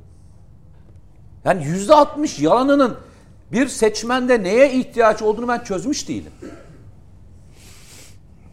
Bir tane siyasetçiye bir soru sormuştum. Bu anketlerdeki rakamın açıklanması ile ilgili nedir diye sormuştum. Ben sana şöyle söyleyeyim dedi. Yok ilginçtir. Eğer dedi biz önde gidiyorsak asla önde gittiğimiz açıklamayız dedi. Ne yaparsınız dedim. Teşkilatları daha hızlı çalıştırmak ve beraber olmak için, eğer daha hani hareketli olmasını istiyorsak, rehavete kapılmasını istemiyorsak arkadaşlar başayız. Daha çok çalışmamız lazım. Eğer seçimi garanti kaybediyorsak yüksek rakam söyleyerek psikolojik üstünlük elde etmeye çalışıyoruz demişti. Abi işte o gazla çalışanlar onlar. Ama bir şey söyleyeyim. Gaz motoru var. Ya bunu benim tanıdığım yani bütün siyasetçiler gaz. Bak bütün siyasetçiler bu denklemi bilir. Ya ben de söylüyorum arkadaşlar. Siyasetin denkleminde böyle bir şey yok. Siyasetin denkleminde çok çalışmasını istiyorsanız teşkilatın rehavete kapılmasını istemiyorsanız ne diyeceksiniz? Kafa kafaya gidiyoruz. Ama Mete eğer motor gazla çalışıyorsa? Valla ben bilmiyorum ya. Yani neyle çalıştığını bilmiyorum. Hani yani gaz yakıyor onlar. Ya gerçekten söylüyorum bilmiyorum ama bugün de analizlerimiz bu şekilde Sayın Serhat Bey. Yani şöyle Sayın moderatör. Sayın Serhat Bey gerçekten söylüyorum. Bizi izlediğiniz için teşekkür ederiz. Benim de analizim bu. Bir tespit daha yaparak sen çünkü yazıyorsun bunu. Bu seçimin kaderini milliyetçi oylar yine belirleyecek. Artı küskünler belirleyecek. Nokta. Nedim Şener şimdi birçok şey söylendi Başak Demirtaş'la ilgili. Hatta kendileri bile o söylenen şeylere inanma eğilimine geldiler. Çünkü çok gerçeklerle örtüşmüyordu. Başak Demirtaş ismi aslında başından beri bugün açıklanan aday ismi dahil belliydi. Fakat bir yoklama çekildi, bir nabız testi yapıldı diyebiliyor musun? Bakın devreye Kandil'in girmiş olması, bundan önceki yayınlarda da söylemiştim ben. Bakın Başak devreye yeni mi girdi? Hep devrede yok, değil miydi? Hep devrede de şöyle. Şimdi buradaki mesele, amaç neydi? Cumhuriyet Halk Partisi'ni pazarlık masasına çekmek, ona pazarlık masasında şantaj yapabilmek. Bunu da öyle bir adayla yapmanız lazım ki gözü korksun, tamam mı? Yani hani böyle daha çok destek alacak, aldığı oyla İmamoğlu'na kaybettireceği kesin olan, yani onlarda o psikolojiyi yaratacak bir isim olsun. Hiç daha önce 3 ay önce ben aday değilim, böyle bir şey söz konusu değil diyen Başak Demirtaş'ın ismi bir anda bir ay önce ortaya atılıverdi. 21 Ocak'ta da bir gazeteci evet aday olabilirim falan dedi. Parti bir anda böyle evet havuzda zaten ismi falan dedi. Şimdi eğer tamamen dışındaysa bu Selahattin Demirtaş'ın bahsettiği gibi partiye güç versin diye karı koca beraber karar verdikleri bir şeyse partinin şaşkınlık geçirmesi lazım. Ya şok olması lazım. Tabii yani nereden dersin çıktı bu demesi lazım. Biz böyle bir şeyimiz yoktu. İstiyorsa başvuru yapsın. Ama dedi ki evet ismi havuzda zaten falan. Şimdi o istiyorsa zaten yaparız falan filan gibi bir şeyler. Bu tamamen CHP'yi bak bugün aslında işte şimdi de bu saatlerde de CHP merkezleri basılıyor. İl merkezi basılmış mesela şimdi sosyal medyada görüyorsunuz. Niye? PKK'nın siyasi koluyla hangi ilçeler üzerine pazarlık yapacakları üzerine veya nasıl belediye seçimini kazanırlarsa hangi kadrolar. Ama ben bu kadar kısa vadeli de bakmıyorum.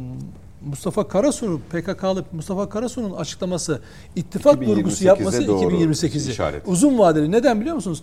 Şimdi HDP üzerinden Türkiye'deki siyasi hedefine ulaşamazsın. Çünkü yani DEM üzerinden. Çünkü yarının da ne olacağı belli değil. İşte HDP hakkında kapatma kararı var. Zaten siyasi yasak gelirse birçoğunu da kapsar. Toplumda meşruiyet, yani siyasi meşruiyet tartışması var. Ama meşruiyeti tartışılmayacak bir partiye ihtiyacım var. Siyasi kola ihtiyacım var. İşte Cumhuriyet Halk Partisi o noktaya evriltiliyor. Mete'nin bahsettiği daha Kılıçdaroğlu'nun 2012'de genç milletvekillerine MHP çizgisinden ben CHP'yi HDP çizgisine getireceğim demesinin ana şey nedeni de bu. Ve Kılıçdaroğlu'nun bütün uygulamalarına bakın.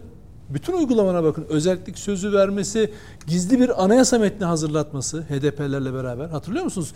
2018'de sonra 2020'de bunu Ümit Özdağ çıkması. Deşifre etmişti. İçinden Türklük kavramının çıktığı, Atatürk kavramının çıktığı, Kürtçe ana dil diye, eğitim dili diye böylece ne kadar talep varsa özellik diye. Biz zannediyoruz ki bu Kemal Kılıçdaroğlu HDP ile işbirliği ya da 2018'den sonra ortaya çıkan ittifak modeli üzerinden bunu yaptı. Hayır. 2010 yılında bakın 2010 yılında Kemal Kılıçdaroğlu genel başkanlığa geldikten sonra Hakkari'ye 2011'in ya Mart ya Nisan o aylarında bir tur yapıyor. Ve orada çıkıyor kürsüde özellik sözü veriyor. Yani bakın daha henüz 2011'den bahsediyorum size. 2018'de çok var daha. 7 yıl var. Yani o işbirliğinin aleniyet kazandığı döneme adamın kafası orada.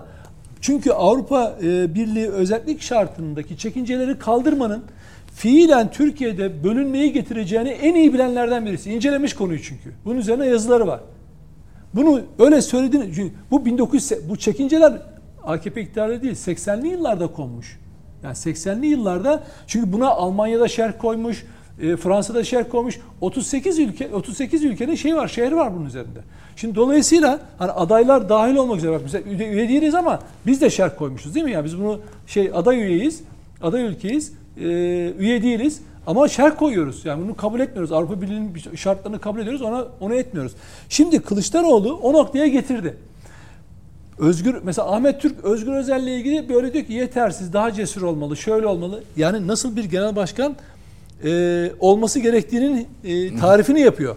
Ayar veriyor. Mustafa Karasu'nun ittifak deyip 2008'e doğru bunu taşımak isteği neden kaynaklanıyor? Çünkü 2028'e çünkü anayasa değişikliği gündeme gelince taleplerini kimin üzerinden gündeme getireceksin? HDP ağzını açsa bu bölücü talep zaten PKK'nın siyasi kolu bunu ister. Ama bunu CHP gündeme getirirse Arkadaş demokrasi yok mu? Ana arkadaş bilmem ne hakları, bilmem şu, ana dil bilmem ne dediği zaman ne diyeceksin? Toplumun bir kısmını HDP'yle seçmeniyle, CHP seçmeninde evet arkadaş falan filan. Çünkü neden? Ne diyorlar? Diyor ki yeter ki gitsin de şu PKK mı geliyor, ne geliyorsa gelsin diyen seçmen tipi yok mu? Zaten kim onun olsa oy veririm diyen yok mu? Anayasa Mahkemesi de zaten kapatmıyor. Dolayısıyla hani sen bugün bir HDP'liye bile ya PKK'nın siyasi kolu dediğin zaman adam hiçbir şey demiyor. Git bir CHP'liye söyle. Hüdapar ne diyor sana direkt? Direkt savunmaya geçiyor. Ya Hüdapar'ın ondan ne farkı var? Ama sen ona PKK'nın siyasi kolu diyebiliyor musun? Diyemiyorsun. Sen bunu söylediğin zaman Hüdapar niye konuşmuyorsun? Bak şimdi. Ne olmuş? Savunmaya, bir anda onlar savunmaya geçtiler. Niye? Öteki yedikleri haltı örtmek için.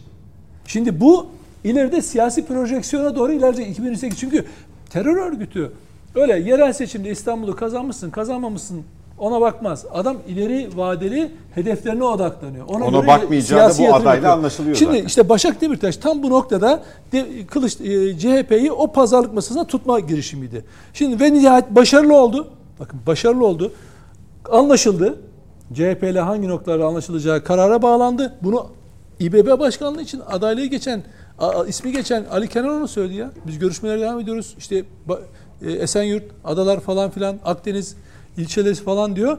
Kadrolar, başkanlıklar biz diyor çünkü kitlemizi eğer destek vereceksek bir şeyle ikna etmemiz lazım. Bunlar olmadan nasıl olacak diyor. Şimdi adamlar çok açık söylüyorlar. Bu kısa vadelisi. Uzun vadelisi daha hedefte. Başak Demirtaş'ı ne yaptılar? Mustafa Karasu o anlaşma tamamlandıktan sonra dediler ki ittifak. İttifak olunca artık Başak Demirtaş'a eve dönmek ihtiyacı hasıl oldu. Onun yerine daha önce de söylediğimiz gibi mutlaka aday çıkaracak düşük profilli. Hani adayı varmış gibi. Niye? Bak insanlar Mete'nin söylediği gibi DEM'le işbirliği yok. Hani bak görüyor musun kendi adayları var desin diye. Göreceğiz ne kadar güçlü aday olmadığını, ne kadar iddialı olup olmadığını. Cahilce bir soru sorabilir miyim? Vallahi bilmiyorum bak. Hakikaten bilmediğim teknik bir şey.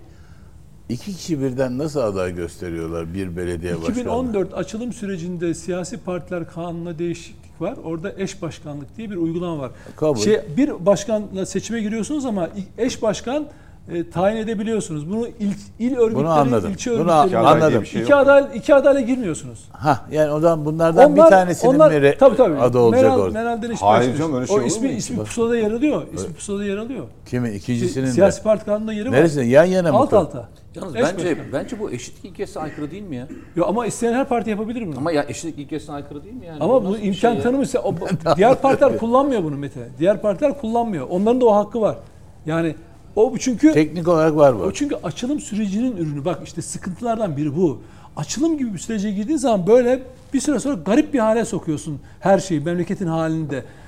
Öyle garip hale getiriyorsun ki hocam işte. Vallahi bilmiyordum ben şimdi. Pusula'da bunun 2 tanesinin ismi, resmi bilmem ne olacak öyle Tabii. mi? Tabii. Ama daha doğrusu bir dakika. Birinin ismi bir şeye bakalım. Bir dakika. Pusula 2019 seçim pusulasına bakalım. Yo 2019'da Selahattin Demirtaş var mıydı? Seçimde var mıydı? Ondan önce 2014'te mi vardı? 2014'te vardı. O zaman da eş başkanlık yoktu. O zaman yoktu. Neyse bir garip lazım. Durum yani. Hiç ben aklım almadı yani. Ben 2 kişiye birden oy vereceğim. Böyle bir şey var mı ya?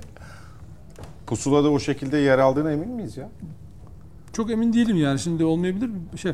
Ya demek istiyorum ki şimdi Başak Demirtaş'ın ismi geri çekildi. Gibi yapıyorlar işte. Bak geri çekildi ve yerine Meral Deniş Beştaş. Ne oldu? Hani HDP tabanında bir heyecan, işte sosyal medyada aman ne güzel işte tamam kesin şöyle iddialı. Evet. Yok. Yani zaten taban şu mesajı aldı. Başak Demirtaş'ı PKK geri çekince belli o Dedi ki ittifaka geleceksiniz. Baksa, çünkü HDP yönetimi de HDP seçmenini PKK ne diyorsa o çizgide tutar. O partinin sahibi Sabri Ok'tur, Mustafa Karasu'dur. Öcalan değildir bak. Murat Karayılan'dır. Dağdaki teröristlerdir. Buradakiler onun atamalarıdır. Onlar sadece o PKK'nın oyuncaklarıdır. Yani ben yazımda da belirttiğim gibi üzüldüğüm nokta Selahattin Demirtaş gibi bir ismin işte eşinin de bu oyunun bir parçası haline, şantaj aracı haline getirilmesiydi. Peki. Ali Saydam, buyurun efendim. Siz CHP'deki bu olayı görememe, duyamama ve bilememe halinin seçime ya da öyle davranıyor olmanın seçime sayılı günler kala çok başka bir şeye evrileceğini düşünüyor musunuz? Yani anlamadım. Şöyle efendim biraz açıklama ihtiyacı hissettim ben de sorarken. Öyle mi? Biz kendi işimize bakıyoruz. Zaten aday mı çıkarmışlar falan. Ama yok öyle demiyor ama. Öyle demiyor. Özgür İnkar Özel, etmiyor anlamında söylüyor. Hayır, Özgür Özel tam tersini söylüyor yani. Biz diyor gayet açık bir şekilde ilişki kurduk. Gözlerinizin önünde gittik, onları davet ettik, demli çaylarını içtik. Abi en görünür halde gitti bir tane bölücü kafalı operacının elini öptü. Herkesin kameranın önünde al sana işbirliği. Daha ne yapsın yani bu adam? Kadın da elini öptü, daha ne yapsın yani? 9 tane şehit verdiğimiz günün 12 Ocak galiba akşamı kalktık Kürtçe mesaj çekti. Büyük milletiz diye. Yani, ama bunda bir değişiklik görmüyor. Yani bak şöyle, görmüyorsunuz. Şöyle yani. Arz edeyim. Gene genelden Özel'e bakalım veya işte tümelden, Özgür Özel'e mi yok genelde? Anladım. Bunu yapmıyorsunuz diye tümelden tekile diyecektim. Bakacak olursak 2010 mu Kılıçdaroğlu'nun bir video kaset kumpasıyla iktidarı, parti içinde iktidarı ele geçirmesi. O tarih Cumhuriyet Halk Partisi için kırılma noktası bence ve de bu kırılma planlı, programlı, proje haline geldiğini düşündürüyor. Bütün olaylar peş peşe koyduğunuz takdirde. Neyin olayı? Bir kere Cumhuriyet Halk Partisi'nin gayrimilli bir pozisyon alması, Türkiye'nin bölünmez bütünlüğü meselesinin artık en önemli meselesi olmaması Cumhuriyet Halk Partisi'nde. Türkiye milli bağımsızlık konusunun kesinlikle gündemden düşürülmesi, Cumhuriyet Halk Partisi'nin varoluş nedeninin tamamen ortadan kalkıp yerine başka bir varoluş nedeninin ihdas edilmesinin kırılma noktası. Şimdi o Özgür Özel'le beraber bunda bir değişiklik var mı?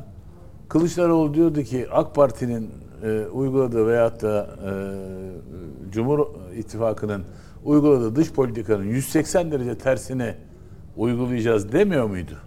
Özgür Özel de bunun tersine bir şey söyledi. O nedenle bence Cumhuriyet Halk Partisi seçmenine hani ya benim ailemde de babam Cumhuriyet Halk Partisi'ne oy verdi yıllarca ya. Çünkü devlet bursuyla yurt dışında okumuş, devletine bağlı, devlet memuruydu ve de böyle bir inancı vardı yani. Onlara görürdü yani. Türkiye'nin milli bağımsızlıktan yana falan filan bir şey. Bütün bunlar, bu değerler yok edilmiş vaziyette Cumhuriyet Halk Partisi içinde. Bundan sonra da zaten bir daha tesis edilmesi mümkün değil. Kontrol artık Cumhuriyet Halk Partisi'nin seçmen kadrolarında değil. Yani o baksanıza ya erteledi. Hani yoklamayı değil mi? Erteledi. Namus sözü vermesine rağmen değil mi? Temayülü diyor. Ön seçim sözü verdi ya. Bütün bunlar ertelenmesi demek. Partinin yönetim kadrolarına baktığınız zaman bunların artık o geniş Cumhuriyet Halk Partisi kitlesinin en son bir ilçe adayında mı? Arkadaşını mı? Bir şey demişlerdi. Avukatını. Çankaya'ya mı şimdi söylüyorsunuz? Evet. Yani bu nedenle bu değerlerini kaybetmiş vaziyette Cumhuriyet Halk Partisi. Bu yüzden artık beni şöyle söyleyeyim hiçbir şekilde şaşırtmıyor. Yani zaten yani Amerika ile iş tutacağız efendim, S-400'ü vereceğiz, Ukrayna'ya destekleyeceğiz, Rusya'ya ilerleyeceğiz değil de Rusya'ya karşı pozisyon alacağız. Askerlerimizi çekeceğiz Suriye'den ve Irak'tan. Azerbaycan'la ilişkimizi bu şekilde yürütmeyeceğiz. Bilmem Libya falan. Bunların hangisi Cumhuriyet Halk Partisi'nin değerlerine, halkın ihtiyaç ve taleplerine uygun bir değer sistemine tekabül ediyor ki? O nedenle milli enerji politikası konusunda ortaya çıkan her türlü şeyi aşağılayan, milli savunma sanayini bunlar maket, joystick bilmem ne diye aşağı. Bu yarın ben de yazdım. Gezer Avcı hakikaten Türkiye'nin bence bir iletişim şeyidir. Bu basın toplantısı ve öncesi. Müthiş bir Türkçe. Kilit mesajların hepsi olağanüstü başarılı seçilmiş. Böyle bir konuşma, ben yıllardır bu işin içindeyim biliyorsunuz. Ben bunun en mükemmel yöneticiler, CEO'lar duydum, gördüm, dinledim. Fakat tek bir m falan takılma yok. Cümleler uzun fakat hepsi doğru. Ezber değil efendim. Turistik seyahat mi diye soruya bile ne kadar ciddiyetle güzel cevap verdi, değil mi? Evet, son derece gülümseyen. Yani ben, iddiam şu ki yarınki yazımı okuyun. Okuyorsunuzdur biliyorum. Okuyun. Orada dedim ki ders olarak okutulmalı. Video gösterilmeli. Arkadaş böyle bir konuşma nasıl olabilir? Hadi önden konuşma hazırlandı. O hani maneviyat üzerine kurulu iki cümlesi var. O mükemmel zaten. O belli, kilit mesajı o. Önden kurmuş onu. Tamam. Yukarı çıkarken Atatürk'ün istikbal göklerdedir mesajı o anda aklına gelmiş bir slogan mı yani? O da çok iyi tasarlanmış. Şimdi böyle bir figür Türkiye'de insanların, ben söyleyeyim size, arada ölçsün. Bak adamın bizim astronotun kabulü ve benimsenmesinin oranının ben %90'ları falan bulduğunu düşünüyorum. Bugünkü basın toplantısında izlemenizi şiddetle tavsiye ediyorum. Hakikaten muhteşem bir iletişim olayı, şahsi kanaatim. Konuşması, tarzı, sorulara cevap verirken. Siz zor beğenen bir adam. Efendim? Siz zor beğenen. Hakikaten. Gerçekten zor beğeniyorsunuz. Hakikaten zor beğenen daha iyimser bir ifade oldu. Hiç beğenmeyen. Ben hangi aynen söyleyeyim. Bizi hayatta hiç beğenmez. Hiçbir şey beğenmiyor. Devamlı oturur eleştirir. Fakat hakikaten çok şaşırarak izledim. Ben bu kadar mükemmel olduğunu. Ama aynı zamanda gurur duydum. Gurur duydum tabii. Hayır, şöyle bir şey kardeşim. Öyle bir seçilmiş ki ailesi, çocuğu, adamın kendisi nasıl seçilmişse büyük bir özenle. Daha Türkiye'de 8 ay bunun şeyi yapılmış. Şimdi bundan sonrasını bakan dedi. 81 vilayeti dolaşacak ve gençlerle buluşacak dedi. Şimdi bunu da inşallah aynı profesyonellikle yönetirler. Şunu demek istiyorum. Bu adamın söylemi var ya, bu bizim astronotun söylemi. Bundan 40 sene, 50 sene, 60 sene öncesinin Cumhuriyet Halk Partisi'nin temel değerleri içinde yer alıyordu ya. Yani geldiğimiz noktaya bak. Geldiğimiz noktaya bak ya. Adamı küçümse. Toplanıyorsun. Şeyde. Evet, nereye gidiyoruz? Burada devam ediyoruz.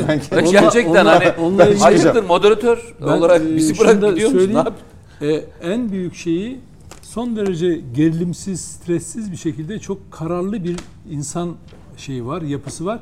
Fethullahçı terör örgütünün 2012'de disiplin kurulu, sözüm ona disiplin kurulu kararıyla ihraç ettiği, meslekten attığı birisi, devlet 15 Temmuz sonrası geri çağırdığında koşa koşa gelen, tabii, hatta bunun için mahkemeler de açan, evet, ve o kararlılıkla da göreve başlayıp ilk astronot olmayı başaran müthiş birisi. Müthiş bir hikaye. Bir de ben şeyi çok merak ediyorum Üstad.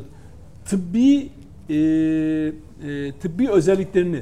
Çünkü oraya gitmek için belirli tıbbi özelliklere sahip olacaksın. Kan basıncı, tansiyon, aktif pilot zaten. O yüzden aktif pilot olduğu için zaten onların içerisinde de seçilmiş birisi. Yani onların da seçkin birisi. Pilot abi, bütün pilot bunlar yani. Bütün bu söylediklerin parlaklık falan. Tamam, bütün bu söylediklerin tamam.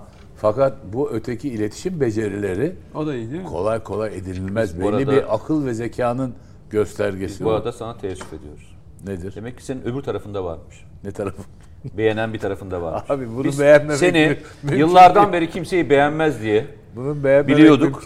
Bugün itibariyle aramıza Nedim mesafe koyuyoruz. Ama hiç kimse aleyhte bir şey yapamadı. Umuyoruz. Hiçbir aleyhte bir şey yazamadılar, söyleyemediler. Hiç bir şey de çıkmadı. 55 ağzından. Milyon dolara taktılar. Tabii ama ver ona parayı, git uzaya falan. Hadi git bakayım. Ya ben mesela orada bir şey eklerdim ben olsam. Deneylerle dalga geçtiler. Turist olarak şeyde dendiği zaman soru, inşallah o da olacak. Kendi mekiğimizi yaptığımızda o günlerde gelecek. O arkadaş o turizm amacıyla gitmek isteyenlere de o imkanı sağlayacağız falan. Ona benzer bir şey söyledi. Çok güzel bir filmi vardır, hatırlar mısınız? Sadır Alışık'ın. Hani hakimle bir konuşması vardı. Bu da mı gol değildi, hatırlar mısınız? O filmi hatırlıyor musunuz? Hayal meyal yok. Ben ne diyorum? Bu da mı gol değil? Valla bir şey daha söyleyeyim. Öyle değil. Gol diye bağıracaksın. Hayır, öyle değil. Orada o film gerçekten çok güzel bir filmdir. Bir şey daha söyleyeyim. Bir lafı daha var. Jeopolitik ortamla ilgili, Türkiye'nin bu jeopolitik ortamında hala Türkiye varlığını söylüyorsa o maneviyatına borçludur. Evet, evet, evet. Dedi, o maneviyat onu dedi. Çok farklı hocam. İnanılmaz ya. Yani bu da bir soru üzerine söylüyor. Yani öyle hani ezberleme falan bir spontan yani o anda. Doğaçlama. Peki. Teşekkür ederim Türkçesine. Ben teşekkür ederim. Sona doğru açılmış olmanız beni gerçekten. Estağfurullah. Hani siz şaşırmışsınız. Ama Nedim Bey ve Mete Bey'in yanında bana laf düşer mi? Güvenlik meselesi. Hele FETÖ konusu açılınca tası tarağı toplayıp gitmek lazım burada. Peki. Çok teşekkür ediyorum Ali Bey. Biz teşekkür ediyoruz. Ben çok teşekkür ederim. Çok teşekkür ederim Bey. Teşekkür ederiz. Haftaya görüşmek üzere diyelim. İnşallah. Ve izleyicilerimize veda edelim efendim. Net Bakış'ı noktalıyoruz. Hoşça kalınız. İyi geceler.